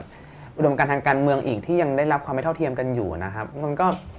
มันก็ยากแต่ว่าถ้าเรายอมรับเรื่องของความเสมอภาคแล้วเนี่ย มันจะปฏิบัติกันง่ายขึ้นหรือเปล่าสำหรับเราอืมค่ะ เออโอเค แต่สังคมมันก็จะซับซ้อนไปเรื่อยๆ คุณก็ต้องเราพวกเราก็จะต้องเรียนรู้ให้ทันกับมันเรื่อยๆนะอืม จริงๆ ถ้าเป็นคำตอบนางงามก็เป็นนางงาม feminism wave สามนะคะโอ้จริงเหรก็สวยด้วยแล้วก็ลองมงมีอยู่เนี่ย สาระด้วย เดี๋ยวเรามาดูคำถามจากทางบ้านกันดีกว่าค่ะมีว่า คนดูใช่ไหม เขาถามอะไรกันบ้างนะคะ มีคนวิจารณ์ว่าเฟมินิสต์มักเล่นบทเหยื่อ และใช้ความถูกต้องทางการเมืองอย่างล้นเกิน จนทำให้ขอบเขตในการพูดและการวิจารณ์เนี่ยหดแคบลงเห็นด้วยหรือไม่คะอย่างไรบทเหยื่อปะ อะไรคือแค่ล้นอะไรคือล้นเกินเดี๋ยวก่อนเรามีลิมิตกันแค่ไหนคือปัญหาคือตรงนี้ แล้วก็ขอบเขตในการพูดและวิจารณ์แคบลงเนี่ยอืมคือ คือเขาตกเป็นเหยื่ออยู่แล้ว ไม่ได้เล่นบทเหยื่อ คุณคิดว่าการโดนผัวซ้อม การโดนทำลายร่างกายหรือการขู่จะชำเราเนี่ยอืมมันไม่ใช่การสร้างเหยื่อหรอค่ะใช่ไหมแต่ว่าคนถามอาจจะไม่ไม่ตั้งใจมี mindset ของเขาในเรื่องของการชำเราทำทำร้ายทำร้ายและความรุนแรงอะไรใช่ไหมครับ แต่ว่า มันก็ก็เขาเป็นเหยื่อว่ะเฮ้ย แต่เขาไม่ได้เล่นบทเหยื่อ เขาถูกทำให้เป็นเหยื่อด้วยโครงสร้างอยู่แล้ว แล้วคุณเองถ้าคุณเป็นคนถามเป็นผู้ชายนะ คุณเองก็ตกเป็นเหยื่อโครงสร้างชายเป็นใหญ่เช่นเดียวกัน ไม่ได้หมายความว่าคุณจะ คุณจะไม่เป็นเหยื่อ คุณอาจจะเป็นเหยื่อโดยที่ไม่รู้ตัวก็ได้อืมค่ะการถูกไปเกณฑ์ทหารเนี่ยหรือว่าคุณต้องไปเรียนรอหนีไปเรียนรอดอแทนเกณฑ์ทหารเนี่ย คุณก็ตกเป็นเหยื่อโครงสร้างสังคมชายเป็นใหญ่แต่แรกอยู่แล้ว ในสถาบันค่ะที่เป็น male stateมาก ๆ เนี่ย คุณไม่รู้ตัวเองอืมหรือว่าคุณต้องรู้สึกว่า แค่คุณรู้สึกว่าคนรักของคุณ partner เมียเนี่ยที่เป็นผู้ชายนะ ถ้ารู้สึกว่า partner ที่ผู้หญิงของตัวเองเนี่ยประสบผลสำเร็จในชีวิตหน้าที่การงานที่ดีกว่า มีรายได้มากกว่าเนี่ยคุณก็รู้สึกไม่สบายใจแล้วเนี่ยนั่นแหละคุณกำลังตกเป็นเหยื่อของโครงสร้างชายเป็นใหญ่ที่คิดว่าอืมผู้ชายจะต้องเป็นหัวหน้าครอบครัวเป็น breadwinner เป็นเป็นผู้นำอืมทุกคนก็ตกเป็นเหยื่อได้เหมือนกันค่ะเออเพียงแต่ว่า คุณบอกว่าผู้หญิงเล่นบทเหยื่อ เพราะว่าคุณอาจจะรู้ตัวว่าคุณตกเป็นเหยื่อก็ได้อืมแค่ผู้หญิงเป็นมีปากมีเสียงเสียงดังขึ้นมา คุณก็รู้สึกไม่สบายใจนั่นแหละคุณตกเป็นเหยื่อของโครงสร้างชายเป็นใหญ่แล้วค่ะอืมอืมก็ก็เขาเป็นอาจจะเป็นเหยื่อจริง ๆ ก็ได้นะคะ ต้องดูก่อนแล้วก็เป็นเหยื่อเราเองเนี่ยเราใส่อารมณ์มากเลยนะไม่ไม่ได้ทำให้การถกเถียงมันแคบลงถูกไหมคะมันก็เขาผู้หญิง ถ้าเรื่องของเฟมินิสต์ใช่ไหมถ้าผู้หญิงเปิดประเด็นพื้นที่กันในการถกเถียงอะก็แปลว่าเขากำลังขยายพื้นที่ในการถกเถียงค่ะไม่ได้ทำให้พื้นที่ในการถกเถียงแคบลง ถ้าคุณเถียงมาเขาเถียงกลับ มันก็เรียนรู้กันไป อันนี้มองแบบสวยๆเลยนะ ถ้าไม่พยายามจะปิดปากใครอะไรเหล่านี้เนี่ยเออเราคิดว่าเขากำลังขยายพื้นที่ในการถกเถียง แล้วถ้ามีคนหนึงเถียงแวดกลับขึ้นมาเนี่ยมี reaction ใส่คุณไม่ได้หมายว่าคุณจะไม่มีสิทธิ์ในการอธิบายอืมค่ะอืม คำถามต่อไปเลยค่ะอ่าขอบคุณสำหรับคำถามในการถกเถียงเรื่องความเท่าเทียมทางเพศเราจะเห็นว่าวาทกรรมเรื่อง female female privilege วนเวียนอยู่เป็นระยะระยะ อยากทราบว่าที่จริงแล้ว female privilege มีจริงหรือไม่คะอะไรคือ female privilege อะไรนะถามมาถามมายกตัวอย่างด้วยเออเพราะบางครั้งเราก็ไม่สามารถตอบได้ทุกอย่างเพราะว่าถ้าแบบมึงค่ะคุณถามมาคุณไม่มีอืมคือแบบว่าตัวอย่างให้อย่างเงี้ยโอเคเอาเอางี้แล้วกันผู้หญิง lady first า หรืออะไรแบบนี้ใช่ไหมค่ะมัไม่ใช่ female privilege มันเป็นการที่มองว่าผู้หญิงเนี่ยอะเอะไรดี อ่อนแอเปราะบางอืมป่วยง่าย อะไรเหล่านี้เนี่ย แล้วผู้ชายเป็นเหมือนแบบ เป็นสุภาพบุรุษเป็นเจ้าชายที่คอยอบอุ้มคอยช่วยเหลือผู้หญิงอะไรเหล่านี้เนี่ยมันปัญหาคือที่โครงสร้างแล้วล่ะ ที่มองว่าผู้ชายจะต้องเป็นใหญ่กว่า แล้วคอยดูแลผู้หญิงเปราะบางกว่าเหล่านี้ผู้หญิงจะต้อง ความเป็นสุภาพบุรุษเองเนี่ยนี่คือภัยมหันตอันตรายมาก ๆ เลยในโครงสร้างชายเป็นใหญ่ในการหล่อหลอมว่าผู้ชายจะต้องปฏิบัติกับผู้หญิงอย่างไรแบบสุภาพบุรุษที่ผู้หญิงจะต้อง lady first ผู้หญิงจะต้องได้รับสิ่งเหล่านั้นอืมคอยดูแลคบประหงมผู้หญิงความจริงแล้วเนี่ย เหมือนแค่ลุกให้ผู้หญิงนั่งบนรถเมล์หรือว่าใน MRT เนี่ย มันก็เป็นการมันก็เป็น sexist แล้วอ่าในนามของสุภาพบุรุษที่ค่ะมองว่าผู้หญิงอ่อนแอเปราะบางกว่า อืมอันนี้คือปัญหา ผู้หญิงสามารถใส่ส้นสูงได้ผู้หญิงเขาแข็งแกร่งระดับหนึ่งอยู่แล้ว โดยที่ไม่ต้องกังวลนะครับ เพราะว่าเพราะฉะนั้นเนี่ยจริงค่ะ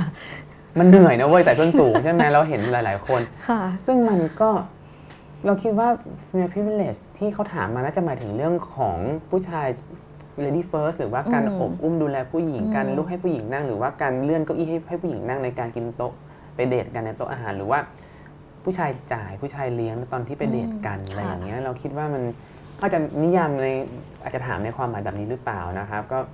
นั่นแหละเราอย่างที่คำถามแรกเหมือนกันก็คือพวกเราตกเป็นเหยื่อของอืมปิตาธิปไตยอ่าซึ่งจริงๆอันนี้ก็จริงๆไปไปกระทบฝั่งผู้ชายเองด้วย ในการที่อืมต้องรับบทเหล่านี้ตลอดเวลาเออมันก็จะมีสะสัดฝั่งสะท้อนกลับว่าพอไม่ทำปุ๊บก็จะโดนหาว่าไม่เป็นแมนบ้างล่ะอ่อนแอบ้างล่ะจริงเป็นๆก็หัวหน้าสองครอบคฝั่รังวภาษาอะไรอืมหรืออะไรแบบนี้ใช่ไหม มันก็จะโดนทุกคนก็โดนตกเป็นเหยื่อในโครงสร้างค่ะชายเป็นใหญ่เหมือนกันอืมหมดนะครับค่ะ อืมคำถามต่อไปเลยสนุกค่ะ จังเลยตื่นเต้นนะเฮ้ย ถ้าเรามองการเมืองไทยผ่านอืมแว่นตาแน่นอนเจนเดอร์ค่ะ เรามองเห็นอะไรบ้าง การเมืองไทยภาครัฐหรือภาคประชาชนก็อีกเรื่องหนึ่งนะครับที่จะต้องถ้าเรามองการเมืองไทยผ่านแว่น gender มองเห็นอะไรแล้วก็จะมองเห็น male state สำหรับเรานะที่สถาบันของรัฐหลาย ๆ อย่างเนี่ย มักจะไปผูกขาดหรือมีความหมายกับเพศชายหรือความเป็นชายมากกว่า อืม ในประเทศที่เป็นเผด็จการทหารมากๆ ก็จะผู้ชายก็เป็นใหญ่มากค่ะ ๆ แล้วสถาบันทหารมักจะผูกขาดอยู่กับที่เพศชาย อืม แม้จะมีทหารหญิง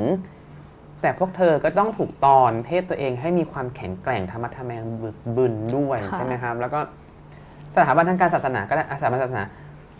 ผู้นักศาสนาหญิงไม่มีคุณค่า ไม่มีตัวตนในมิลสเตทอืมในรัฐผู้ชายเลย เรื่องภิกษุณีอย่างเงี้ยอะเถียงคอเป็นเอ็นเลยค่ะยังไงก็ไม่ยอมให้มีสักทีหนึ่งอะไรเหล่านี้เนี่ยแค่นี้ก็เห็นแล้วว่ามันถ้าเรามองเรื่องการเมืองสถาบันทางการเมืองนะครับ ในในในเม็ดในในเลนของเจนเดอร์ก็อย่างเงี้ยอะอะไรอีกอะทหารศาสนา โรงเรียนก็เหมือนกัน หรือแม้กระทั่งในสภาหรืออะไรแบบนี้เนี่ยเราก็จะเห็นได้ว่าผู้ชายมักจะมีอำนาจมากกว่า ผู้ผู้หญิงถูกจับจ้องสอดส่องมากกว่า ถูกตรวจสอบเนื้อตัวร่างกายเสื้อผ้าหน้าผมมากกว่าผู้ชายอืมผู้ชายมีอิสระในการแต่งตัวระดับหนึ่งโอเคเป็นสูตรเรื่องสากลอะไรใช่ไหมแต่ทันทีที่ผู้หญิงจะแต่งตัวอะไรเนี่ย มักจะถูกจับจ้องถูกมอง บางครั้งก็จะถูกถูกพูดถึงเรื่องเพศบ้างหรือการด่า นักการเมืองที่เป็นผู้หญิงเนี่ยมักจะด่าเรื่องเพศค่ะขณะที่นักการเมืองที่เป็นผู้ชาย มักจะไม่ค่อยมีเรื่องเพศ เพื่อเผลอๆเขาไปทำเรื่องผิดศีลธรรมทางเพศที่สังคมกำหนดอย่างเช่น แต่งอ่า เพศสัมพันธ์นอกสถาบันครอบครัวอะไรเหล่านี้เนี่ยบางคนก็ดูแบบเอาแล้วไงก็ไม่ไม่ไม่ไม่ใช่ปัญหาใหญ่อืมขณะที่ถ้าเป็นนักการเมืองที่เป็นผู้หญิง ถ้าเป็นเรื่องนี้โอ้โหโดนด่าค่ะข้าจะไม่ทำก็ได้ แต่ก็ดันไปหยิบสร้างเรื่องประเด็นเหล่านี้มาด่าให้ได้อะค่ะเออออืมเอ่อมีอยู่ช่วงหนึ่งก็จะมีการเหมือนเรียกร้องเรื่องสัดส่วนผู้หญิงในสภาใช่ไหมคะหมายถึงว่าในบริบทโลก หรืออะไรๆอ๋อก็ตามสัดส่วนโควต้าอ่ใช่ไหมค่ะไม่ใช่โควแบต้าบไม่บอไม่ดี้ไม่ใช่ค่ะอ๋อตกใจเออแล้วไงต่อจริใช่งๆใช่ใช่ใช่ใช่อ่าตอนนี้เรายังอยู่ในข้อเรียกร้องนั้นไหมคะหรือแล้วถ้าเราพูดกันให้ถึงที่สุดเนี่ย จริง ๆแล้วเราควรจะเรียกร้องแค่เท่านี้หรือเปล่าหรือว่ามันคือเรื่องอะไรคะคือเรื่องสัดส่วนมันเป็นปัญหาโลกแตกในหลาย ๆ ประเทศมากๆนะครับในการที่บอกว่าโควต้าผู้หญิงจะเท่าไหร่อืมผู้ชายจะเท่าไหร่อืมซึ่ง การที่มีจำเรื่องของ gender balance หรือว่าการที่มีจำนวนประชากรทางเพศเข้าไปอยู่ในพื้นที่ในการที่มีอำนาจในการตัดสินใจเรื่องกฎหมายเนี่ยนะครับในเรื่องของของการออกกฎหมายมาเนี่ยมันก็สำคัญว่ะค่ะ คือคนที่มาจากตำแหน่งแห่งที่หนึ่งบริบททางสังคมหนึ่งเนี่ยเขาก็จะหอบชุดประสบการณ์ การถูกกดทับบางอย่างมาด้วย ถ้ามองในเรื่องของโครงสร้างสังคมแบบชายกับหญิงใช่ไหมครับอืมโอเคถ้าอย่างอย่าง มันก็ต้องมีบางบางประเทศก็มีเรื่องของโคต้าของชาติพันธุ์จะต้องมีชาติพันธุ์นั้นชาติพันธุ์นี้ เพราะว่าอำนาจของเสียงชาติพันธุ์หนึ่งมันมีมากกว่า อย่างเงี้ยมันก็แต่ทันทีที่มันพูดถึงเรื่องเสรีนิยม ที่ทุกคนมีสิทธิมีสิทธิเท่ากันในการที่จะแข่งขันต่อสู้เนี่ยเรื่องประเด็นสัดส่วนโคต้าเนี่ยมันก็ยาก มันก็ขึ้นอยู่กับว่า แต่ละประเทศแต่ละรัฐะนั้นๆเนี่ยอืมเขามีการยินยอมร่วมกันยังไงค่ะอันนี้ก็ขึ้นอยู่ถ้าอย่างประเทศไทยอยากจะมีเรื่องสัดส่วน ในสภาผู้หญิงผู้ชายเนี่ยก็ต้องก็ต้องมาโหวตกันค่ะว่าเห็นด้วยเห็นต่างยังไง แล้วก็มาดีเบตกัน ซึ่งมันก็มีเรื่องมันก็เป็นเรื่องดีนะ ถ้าเราจะ raise ประเด็นเหล่านี้ขึ้นมาอืมในสภานะคะอืมค่ะ คำถามต่อไปเลยค่ะอันนี้บอกกอตั้งคำถามให้เราเองหรือเปล่าหรือว่าคนดูถ้ามีเฟมินิสต์อืมชาตินิยมชาตินิยมแล้วแล้วมีเฟมินิสต์แบบอนุรักษ์นิยมบ้างไหมคะ คือเฟมินิสต์ชาตินิยมเนี่ยนะครับมันเกิดขึ้นมาจากการที่กลุ่มต้องการปลดแอกจากเจ้าอาณานิคมเนี่ยก็จะเป็นนำไปสู่การนิยามเรื่องเพศ แล้วแล้วมันก็จะค่อนข้างอนุรักษ์เขาเรียกว่าอะไรอะ อนุนิยมนั่นแหละเพราะว่าชาตินิยมอนุรักษ์นิยมมันก็ลูกพี่ลูกน้องกันนะครับ แล้วก็แล้วก็เหมือนเช่น บางประเทศเนี่ยจะนิยามว่าเพศของชาติเนี่ยจะต้องเป็นอย่างนี้ 1 2 3 4 เป็นผู้หญิงที่ดี เป็นผู้หญิงที่ไม่เป็นเลสเบี้ยน เป็นผู้หญิงที่อยู่ในกรอบศีลธรรม แต่อันที่จริงแล้วเนี่ยคุณกำลังถูกถูกล่าอานิคมทางความคิดอย่างหนึ่ง เพราะคือก็ไปสมาทานกรอบแบบวิกตอเรียนมาก ๆ ที่ผู้หญิงจะต้องอยู่ในบ้านเป็นแม่เป็นเมีย เพศวิถีของพวกเธอก็ต้องไปเสิร์ฟผู้ชายเท่านั้น อะไรเหล่านี้เนี่ย มันก็เป็นชุดแบบชาตินิยมเรียกว่าอะไร nationalist feminism ที่สุดท้ายแล้ว วัฒนธรรมของชนพื้นเมืองที่ถูกล่าอาณานิคมเนี่ยก็ไม่สามารถแยกออกจากวัฒนธรรมของนักล่าอาณานิคม เพราะมันไฮบริดกันเรียบร้อยแล้วเนี่ยนะครับอืมแล้วมันก็นำไปสู่เรื่องของการให้คุณค่าความเป็นแม่ความเป็นเมียเหมือนกับ cultural feminist เหมือนกันที่นิยามความเป็นวัฒนธรรมอันดีงาม แล้วมันก็กลายเป็นอนุรักษ์นิยมด้วยตัวของมันเองอืมมันเป็นสิ่งหนึ่งที่แยกจากกันไม่ออก แต่มันก็มีบริบททางประวัติศาสตร์ที่แตกต่างกันออกไปในแต่ละประเทศที่ถูกล่าอาณานิคมด้วยค่ะอืมอืมคำถามต่อไปตื่นเต้นค่ะจังเลยข้อวิจารณ์หนึ่งที่มีต่อข้อวิจารณ์หนึ่งที่มีต่อเฟมทวิตคือสู้ในประเด็นหยุมหยิม คิดเห็นอย่างไรคะหยุมหยิมเหรอม คุณคิดอืมว่า ผู้หญิงที่เคลื่อนไหวในทวิตเตอร์อย่างเช่น Me Too You Know Me เนี่ย Men Are Trash เนี่ยมันหยุมหยิมเหรอ คุณคิดว่าการต่อสู้เรื่องการข่มขืน การต่อสู้เรื่องเสรีภาพของมดลูกตัวเองเนี่ยค่ะเนื้อตัวร่างกายฉันเองมันไม่ใช่เรื่องหยุมหยิมนะเว้ยมันเป็นเรื่องใหญ่นะ ที่สังคมมากำหนดว่ามดลูกของคุณ คุณไม่มีอำนาจในการตัดสินใจรังไข่มดลูกของคุณเอง แต่ว่าอืมสังคมและ กฎหมายเนี่ยมันตัดสินใจให้เนี่ยเรื่องใหญ่อืมการที่มองเป็นเรื่องหยุมหยิมนี่คืออะไรไม่ทราบ แล้วเมนอาร์เทสเนี่ยผู้หญิงถูกฆ่า กี่คนต่อชั่วโมง ชั่วโมงหนึ่งมีผู้หญิงสี่ชั่วโมงมีคนถูกหนึ่งฆ่าถูกฆ่าหนึ่งคนในแอฟริกาใต้อย่างเงี้ย คิดยังไง อันนี้คือเรื่องหยุ่มหยิมเหรอไม่ใช่ค่ะไม่ใช่เลย ไม่ใช่เลย แล้วถ้าอย่างเรื่องในไทยใช่ไหมขึ้นอยู่กับว่าประเด็นที่เขาทะเลาะกันหยุ่มหยิมอะไรอย่างเช่น เช่น อย่างเช่นเรื่องแม่น้ำแม่ทัพ แม่กองอะไรอย่างเงี้ยเขาเลิกคุยชายกันหาดเป็หญินงชาหาติดเออใช่ค่ะเขาเลิกคุยกันเป็นชาติไปละเหมือนคุณจะบอกว่าเขาคุยกันตั้งแต่สมัย สตรีนิยมบางคนยังมีชีวิตอยู่แล้วก็ตายไปแล้วเนี่ยนะครับค่ะก็คือเขาเลิกคุยกันแล้วว่า การที่บอกให้คุณค่าผู้หญิงผ่านคำว่าแม่เหล่านี้เนี่ยผู้หญิงที่ไม่ได้อยากเป็นแม่ก็มีผู้หญิงที่ไม่ต้องการมีลูกก็มี ถ้าคุณจะให้คุณค่าผู้หญิงแค่สถานะแม่เนี่ยอืมคุณก็เป็นการจัด กรอบให้ผู้หญิงเป็นแค่แม่ เป็นแค่เมียแล้วแม่คิดว่าก็เหมือนกับมดลูกของเธอมันก็ไม่ได้มีความหมายนอกจากต้องอบอุ้มประชากรให้กับรัฐชาติเลยใช่ไหมครับขณะเดียวกันเนี่ยชายหาดหญิงหาดเลิกพูดกันไปนานละคือคุณไม่รู้จักภาษาไทยประเภทคำไวยพจน์เหรอวะ หรือว่าคำแบบคำพ้องรูปพ้องเสียงเหรอ คุณโตมากับการศึกษาแบบไหนที่คุณจะไม่รู้เรื่องภาษาไทยขั้นภาษาขั้นพื้นฐานน่ะค่ะอืมอืมอะแล้วจะกดไหมถ้าบอกว่าอะ ตาแดงเหรออะด่าตากูเหรออย่างเงี้ยก็ไม่ใช่ปะวะโตกันแล้วแม้กระแม้กระทั่งคำว่า male กับ maleficent อ่ความชั่วร้ายเนี่ยรากศัพท์ก็คนละคำโอเค มันจะมีคำที่มันพร้อมมันพร้อมกันอะใช่ แต่มันก็คนละคำมันคนละความหมายนิยามกันอืมโตๆกันแล้วจะมาเถียงเรื่องนี้ไปอ่านหนังสือเล่มเดียวกับเกี๊ยวก็ได้นะอ๋อวันผมค่ะป .6 อะไรอย่างเงี้ยไปดูคำพ้องคำ อืมพ้องรูปพ้องเสียงไวยพจน์อะไรไป จริง ๆ ดูเหมือนว่าคำว่าหยุ่มหยิมหรือว่าการมองว่าหยุ่มหยิมเนี่ยบางอืม บางคนเอามาใช้แบบลดทอนความ เพราะเขาไม่เห็นค่าไปดีเกรดไงว่าแบบอะอืมเสียงของผู้หญิงเป็นเสียงของบ่นกระปอดกระแปดงี่เง่าเอาแต่อืมใจอะไรแบบนี้ไป เพราะมองว่าเสียงของผู้หญิงเป็นเสียงที่ไม่สำคัญ ค่ะ เออ ซึ่งก็จริงๆ ต้องกลับไปดูข้อเรียกร้องนะคะ ไม่ไม่อืมมีแล้วค่ะเรื่องชายหาดหญิงหาดนี่น่าจะเธอไปหาอ่ายนหไปนังสือประถมป่ะนะภาษาไทยซื้อให้ก็ได้ค่ะคำถามต่อไป พอจะมีคำอธิบายหรือไม่ว่าทำไมคนที่มองเห็นความอายุติธรรม จากระบบการเมืองเศรษฐกิจ แต่มองไม่เห็นความยุติอายุติธรรม และความไม่เท่าเทียมทางเพศที่มาจากโครงสร้างชายเป็นใหญ่อืม คนที่พูดเรื่องการเมืองเห็นเรื่องความเหลื่อมล้ำทางเศรษฐกิจอือฮึทำไมไม่เห็นความเหลื่อมล้ำทางเพศบ้างคำอธิบายคืออะไรมคะเราไม่รู้ว่าคนในคำถามนี้เนี่ยในฐานะปัจเจกบุคคล หรือว่าในคนจำนวนมากอืมที่เห็นด้วยเนี่ยนะครับ แล้วก็ความยุติธรรมการเมืองเศรษฐกิจการมองไม่เห็นเขาจะทำคือบางคนอาจจะมองคิดว่าความไม่เท่าเทียมทางเพศในโครงสร้างชายเป็นใหญ่เนี่ยมันเป็นเรื่อง มันเป็นเรื่องส่วนตัวแล้วเขาก็เลยมองไม่เห็นน่ะอืมมีหลายๆคนที่เรารู้จักนะคะ ผมมาเริ่มเมนชั่นแล้วคือว่าอืมต่อสู้เรื่องสิทธิความเท่าเทียมชนชั้นแรงงานนู่นนี่นั่นค่ะแต่ตัวเองก็กดขี่แรงงานแฟนตัวเองเหลือเกินอืมมองไม่เห็นเลยค่ะอะไรเหล่านี้เนี่ยก็มีนะครับ แล้วก็ไม่ได้คิดว่าแล้วคิดอย่างเช่นแบบต่อสู้เรื่องแรงงานมาก การใช้แรงงาน แรงงานแม่บ้าน สวัสดิการของผู้หญิงที่เป็นทำงานในโรงงานค่ะทำงานในฐานะ หญิงรับใช้หญิงทำความสะอาดเหล่านี้เนี่ยต่อสู้ได้อืมแต่กับแฟนตัวเองคิดว่าการที่หญิงคนรักของตัวเองเนี่ยทำงานบ้านเนี่ยอืมเป็นงานที่ต้องทำโดยธรรมชาติของผู้หญิงอยู่แล้วอย่างเงี้ยค่ะเออก็มีคนแบบนี้เหมือนกัน มันก็อืมเป็นปัญหา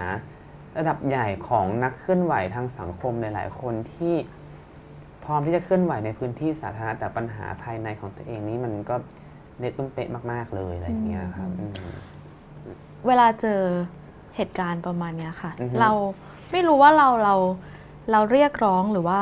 เราต้องทำยังไงกับเขาดีค่ะ คือ ในแง่หนึ่งคือเขาแปลว่าเขาหมดสิทธิ์ที่จะมาพูดเรื่องความชอบธรรมความอายุธรรมอื่นแล้วหรือเปล่า หรือว่ามันต้องการน่คิดนะอืมมันมันเต้องการอะไร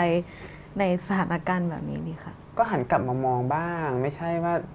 พร้อมแซะพร้อมอะไรเฟมิสตลอดเวลาอะไรเหล่านี้ใช่ไหมอุ๊ยเหมือนมีแบบรับนมคมในคือว่า มันก็มันก็ยากนะ กับคนหลาย ๆ คนแล้วก็นักเคลื่อนไหวหลาย ๆ คนที่ไม่ใช่ในปัจจุบันนะ2516 2519บางคนเนี่ยในตั้งแต่ตอนนั้นเนี่ยนะครับอืมก็ก็เป็นเหมือนการที่ ลำบากลำบนกับภรรยามาด้วยกันนะครับอืมเดินทางลี้ภัยอะไรเหล่านี้เนี่ยแต่ทันทีที่ตัวเองกลับมามีสถานะทางสังคมเหมือนเดิมเนี่ยก็ก็นอกใจทิ้งเมียไปอะไรเหล่านี้มันก็มีเหมือนกันเนี่ยก็มองไม่เห็น เพราะว่าโครงสร้างชายเป็นใหญ่เนี่ยเท่ากับว่าโครงสร้างชายเป็นใหญ่นี้มันน่ากลัวและอันตรายมันเอมเบดความคิดความอ่านและพฤติกรรมของคนแม้กระทั่งคนที่มองเห็นเสรีภาพเคลื่อนไหวเพื่อเสรีภาพความเสมอภาคเนี่ยกับมองไม่เห็นสิ่งเหล่านี้อืมแสดงว่า ปัญหาความอายุติธรรมทางการเมืองและเศรษฐกิจสังคมเนี่ยมันอันตรายระดับหนึ่งแต่เรื่องของความอายุติธรรมจากระบอบชายเป็นใหญ่ patriarchy เนี่ย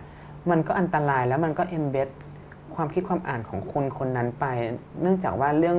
เรื่องเพศก็เป็นส่วนหนึ่งเป็นเรื่องส่วนตัวด้วยอืมบางครั้งเขาก็จะมองไม่ออกเหมือนกันอืมแต่พร้อมที่จะไปเคลื่อนไหวเกี่ยวกับเศรษฐกิจสังคมการเมืองที่มันค่อนข้างเป็นสาธารณะ เหลือเกินอะไรอย่างนี้ด้วยอืมค่ะอืม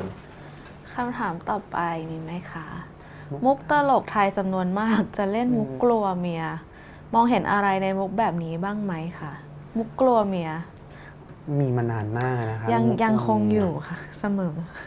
มันมีนิตยสารสมัยรัชกาลที่ 6 อะไรอย่างเงี้ย ก็มีแล้วนะมุกกลัวเมียที่แบบว่าอะข้าราชการชั้นผู้ใหญ่ที่กลัวเมียเนี่ยเท่ากับว่า เป็นคุดให้เขาขี่อะไรอย่างนี้ไงมันก็อ๋อมันก็มีมุกเล่นเหมือนกันอะไรอย่างนี้นะครับค่ะแล้วก็แล้วก็มุกกลัวเมียเนี่ยสำหรับเรานะ คือ ถ้าเป็นเรื่องตลกอะ ก็หยอกเอิญกันไป ก็ขำๆว่า เราไม่คิดอะไร แต่มันก็จะท้อนถึงเรื่อง ผู้ชายที่เชื่อฟังทุกทุกเพศทุกทุกเพศ ทุกความสัมพันธ์ ทุกคู่ความสัมพันธ์เนี่ยจะต้องมีคอมมิชเมนต์ร่วมกันอยู่แล้วเนี่ยนะครับ แล้วก็ แล้วก็เคารพซึ่งกันและกันที่ไม่ใช่กลัวอืมโอเคถ้าระดับหยอกเอิญล้อเลียนกันไปเนี่ย แต่แบบมี awareness ด้วยเนี่ยมันแล้วก็อดทนรับยอมรับได้ไม่ใช่อดทนได้ยอมรับได้ โอเค เข้าใจกับมัน แต่ถ้า กูแบบอันนี้ล้อเลียนหรือว่าพยายามจะใช้เรื่องตลกขบขันเหล่านี้เนี่ยมันกลายเป็นว่า มันเป็นเรื่องของการ humiliate ระดับหนึ่งแล้วเนี่ย มันก็ส่งผลต่อการสร้าง ปัญหาในครอบครัวเหมือนกัน เพราะว่าถ้าคุณอันนี้แบบเรื่องแบบประเจกประเจกเลยนะครับก็คือในวงเล่าแหมกลัวเมียล้อล้อล้อไปอืมอีกคนที่โดนล้อเนี่ยกลับไปบ้านนี้ก็อาจจะไปสร้างความรุนแรงในครอบครัวก็ได้เพื่อ ดึงสถานะของตัวเองกลับคืนมา ก็มีนะครับ ก็มีหรือว่าบางคนที่กลัวว่าตัวเองจะ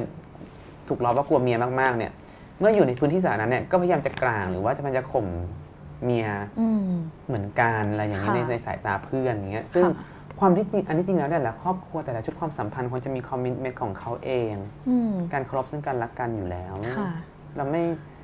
ไม่มันอาจจะแบ่งเฉดได้ของการมุกขำๆอะไรเงี้ยอืมแบบมี awareness กับไม่มีอย่างเงี้ยแต่ถ้าแบบอุยไม่กล้าเล่นมุกนี้เดี๋ยวกลัวตำรวจจับเดี๋ยวเข้าคุกอะไรเงี้ยนึงก็เป็นอีกเรื่องหนึ่งนะ อันนี้คือคืออีกประเด็นใหญ่หนึ่งที่ค่ะแบบว่าไม่กล้าเล่นมุกนี้เดี๋ยวตำรวจจับไม่กล้าเล่นมุกนี้ ไม่กล้าไปล้อคนนั้นคนนี้แม้กระทั่งนักการเมืองเองก็ไม่กล้าล้อเพราะกลัวตำรวจจับนี่มันก็สะท้อนถึงสภาวะของคนที่เล่นแล้วก็ผู้ถูกเล่นด้วยว่า มันมีโครงสร้างทางสังคมที่มันกดทับอะไรบางอย่าง มีไฮรักีอะไรบางอย่างอยู่ด้วยอะครับค่ะอืมโอเคค่ะคำถามต่อไปค่ะ เวลาผู้หญิงอยากอ้อนแฟนทำตัวอ่อนแอกว่า เพื่อให้แฟนมาดูแลเอาใจใส่ อืมนี่ถือว่าเป็นการลดทอนคุณค่าของผู้หญิงไหมคะไม่อยู่กับคู่ปะวะอืมบางคู่ก็แบบมันเหมือนเป็นการ เหมือนเป็นการสร้างอำนาจด้วยซ้ำในบางคู่ที่รู้ว่าฉันจะต้องทำยังไงเพื่อให้ได้สิ่งที่ฉันต้องการอืมเพราะอย่างไรก็ตามในชุดความสัมพันธ์เนี่ยมันต้องปรับผีลุกปลุกผีรับเก่ามากเลยคำเนี้ยนีโกชิเอตก็ได้อันนีโกชิเอตกันก็มันเก่ามาก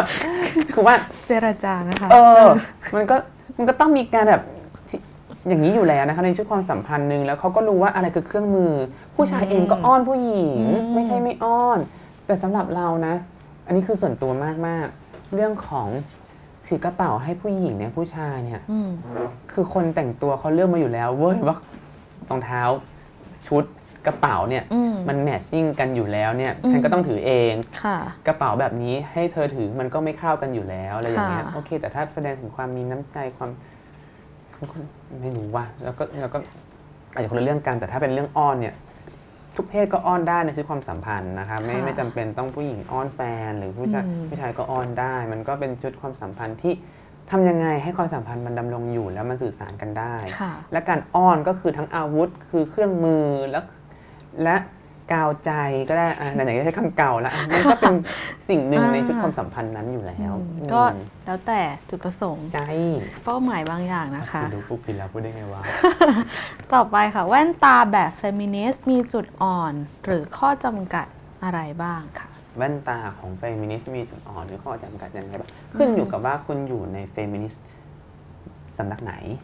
อะบางครั้งก็อาจจะสำนักนี้อาจจะโฟกัสเรื่องนี้ ยกตัวอย่างง่าย ๆ ถ้าคุณเป็นเฟมินิสต์ขึ้นลูกแรก คุณก็อาจจะมีปัญหาใน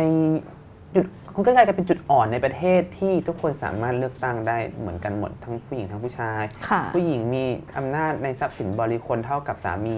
กับภรรยาเท่าเทียมกันแล้วอืมหรือว่า ไม่ต้องมีผู้ปกครองเป็นเป็นสามีอะไรเงี้ยอันนี้ค่ะก็เป็นการเป็นจุดอ่อนนะอันนี้ก็คือข้อจำกัดทางประวัติศาสตร์ของของสตรีนิยมในคลื่นลูกนั้นไปนะคะค่ะหรือว่าจุดอ่อนบางจุดอ่อนก็คือว่า อย่างเช่น ผู้หญิงจะต้องสวยไหมเนี่ยอืมอันนี้คือปัญหาในการโต้เถียง และกลายเป็นจุดอ่อนให้กับเฟมินิสต์หลายๆสำนักเหมือนกัน ฉันต้องสวยเพื่อผู้ชาย หรือฉันอยากสวยเพื่อตัวฉันเองเพราะฉันสวยแล้วฉันมีอำนาจต่อรองกับผู้ชายค่ะหรือแม้กระทั่งที่เป็นแบบเขาเรียกว่าอะไรอะข controversial มาก ๆ เลยก็คือเรื่องพรอ่าพรก็คือว่าเรื่องเรื่องของสื่อโปนอะไรอย่างเงี้ยนะครับ pornography อะไรอย่างเงี้ยเนี่ยผู้หญิงตกเป็นเหยื่อหรือผู้หญิงสร้างอำนาจเนี่ยตรงนั้น มันก็เป็นข้อถกเถียงเหมือนกัน เพราะฉะนั้นเนี่ยอะไรคือจุดอ่อนหรือจุดแข็งของเฟมินิสต์ทุกทุกทุกสำนักอืมก็มีหมดแหละค่ะเพียงแต่ว่ามันจะต่อสู้หรือว่าสร้างทฤษฎีหรือเคลื่อนไหวยังไงต่อไป แม้กระทั่งอืมเรื่องพรเองที่แบบ อันนี้คือทำให้ผู้หญิงเป็นเซ็กออบเจกต์ค่ะขณะเดียวกันเนี่ยอีกกระแสหนึ่งอีกสำนักหนึ่งก็บอกว่ามันเป็นการสร้างอำนาจของผู้หญิงที่ โอ้โห ฉันสามารถกรีดร้องเสียงดังได้ ฉันสามารถฉันสามารถเป็นอยู่โฟกัสตรงกลางได้ ขณะที่อืมก่อนหน้านี้ตัวเองเป็นชายขอบของพื้นที่นั้นอะไรอย่างเงี้ยค่ะนะครับ มันก็ก็ถูกวิพากษ์วิจารณ์เหมือนกัน ขณะเดียวกันเนี่ยเป็นเซ็กออบเจกต์ไหมก็ใช่อื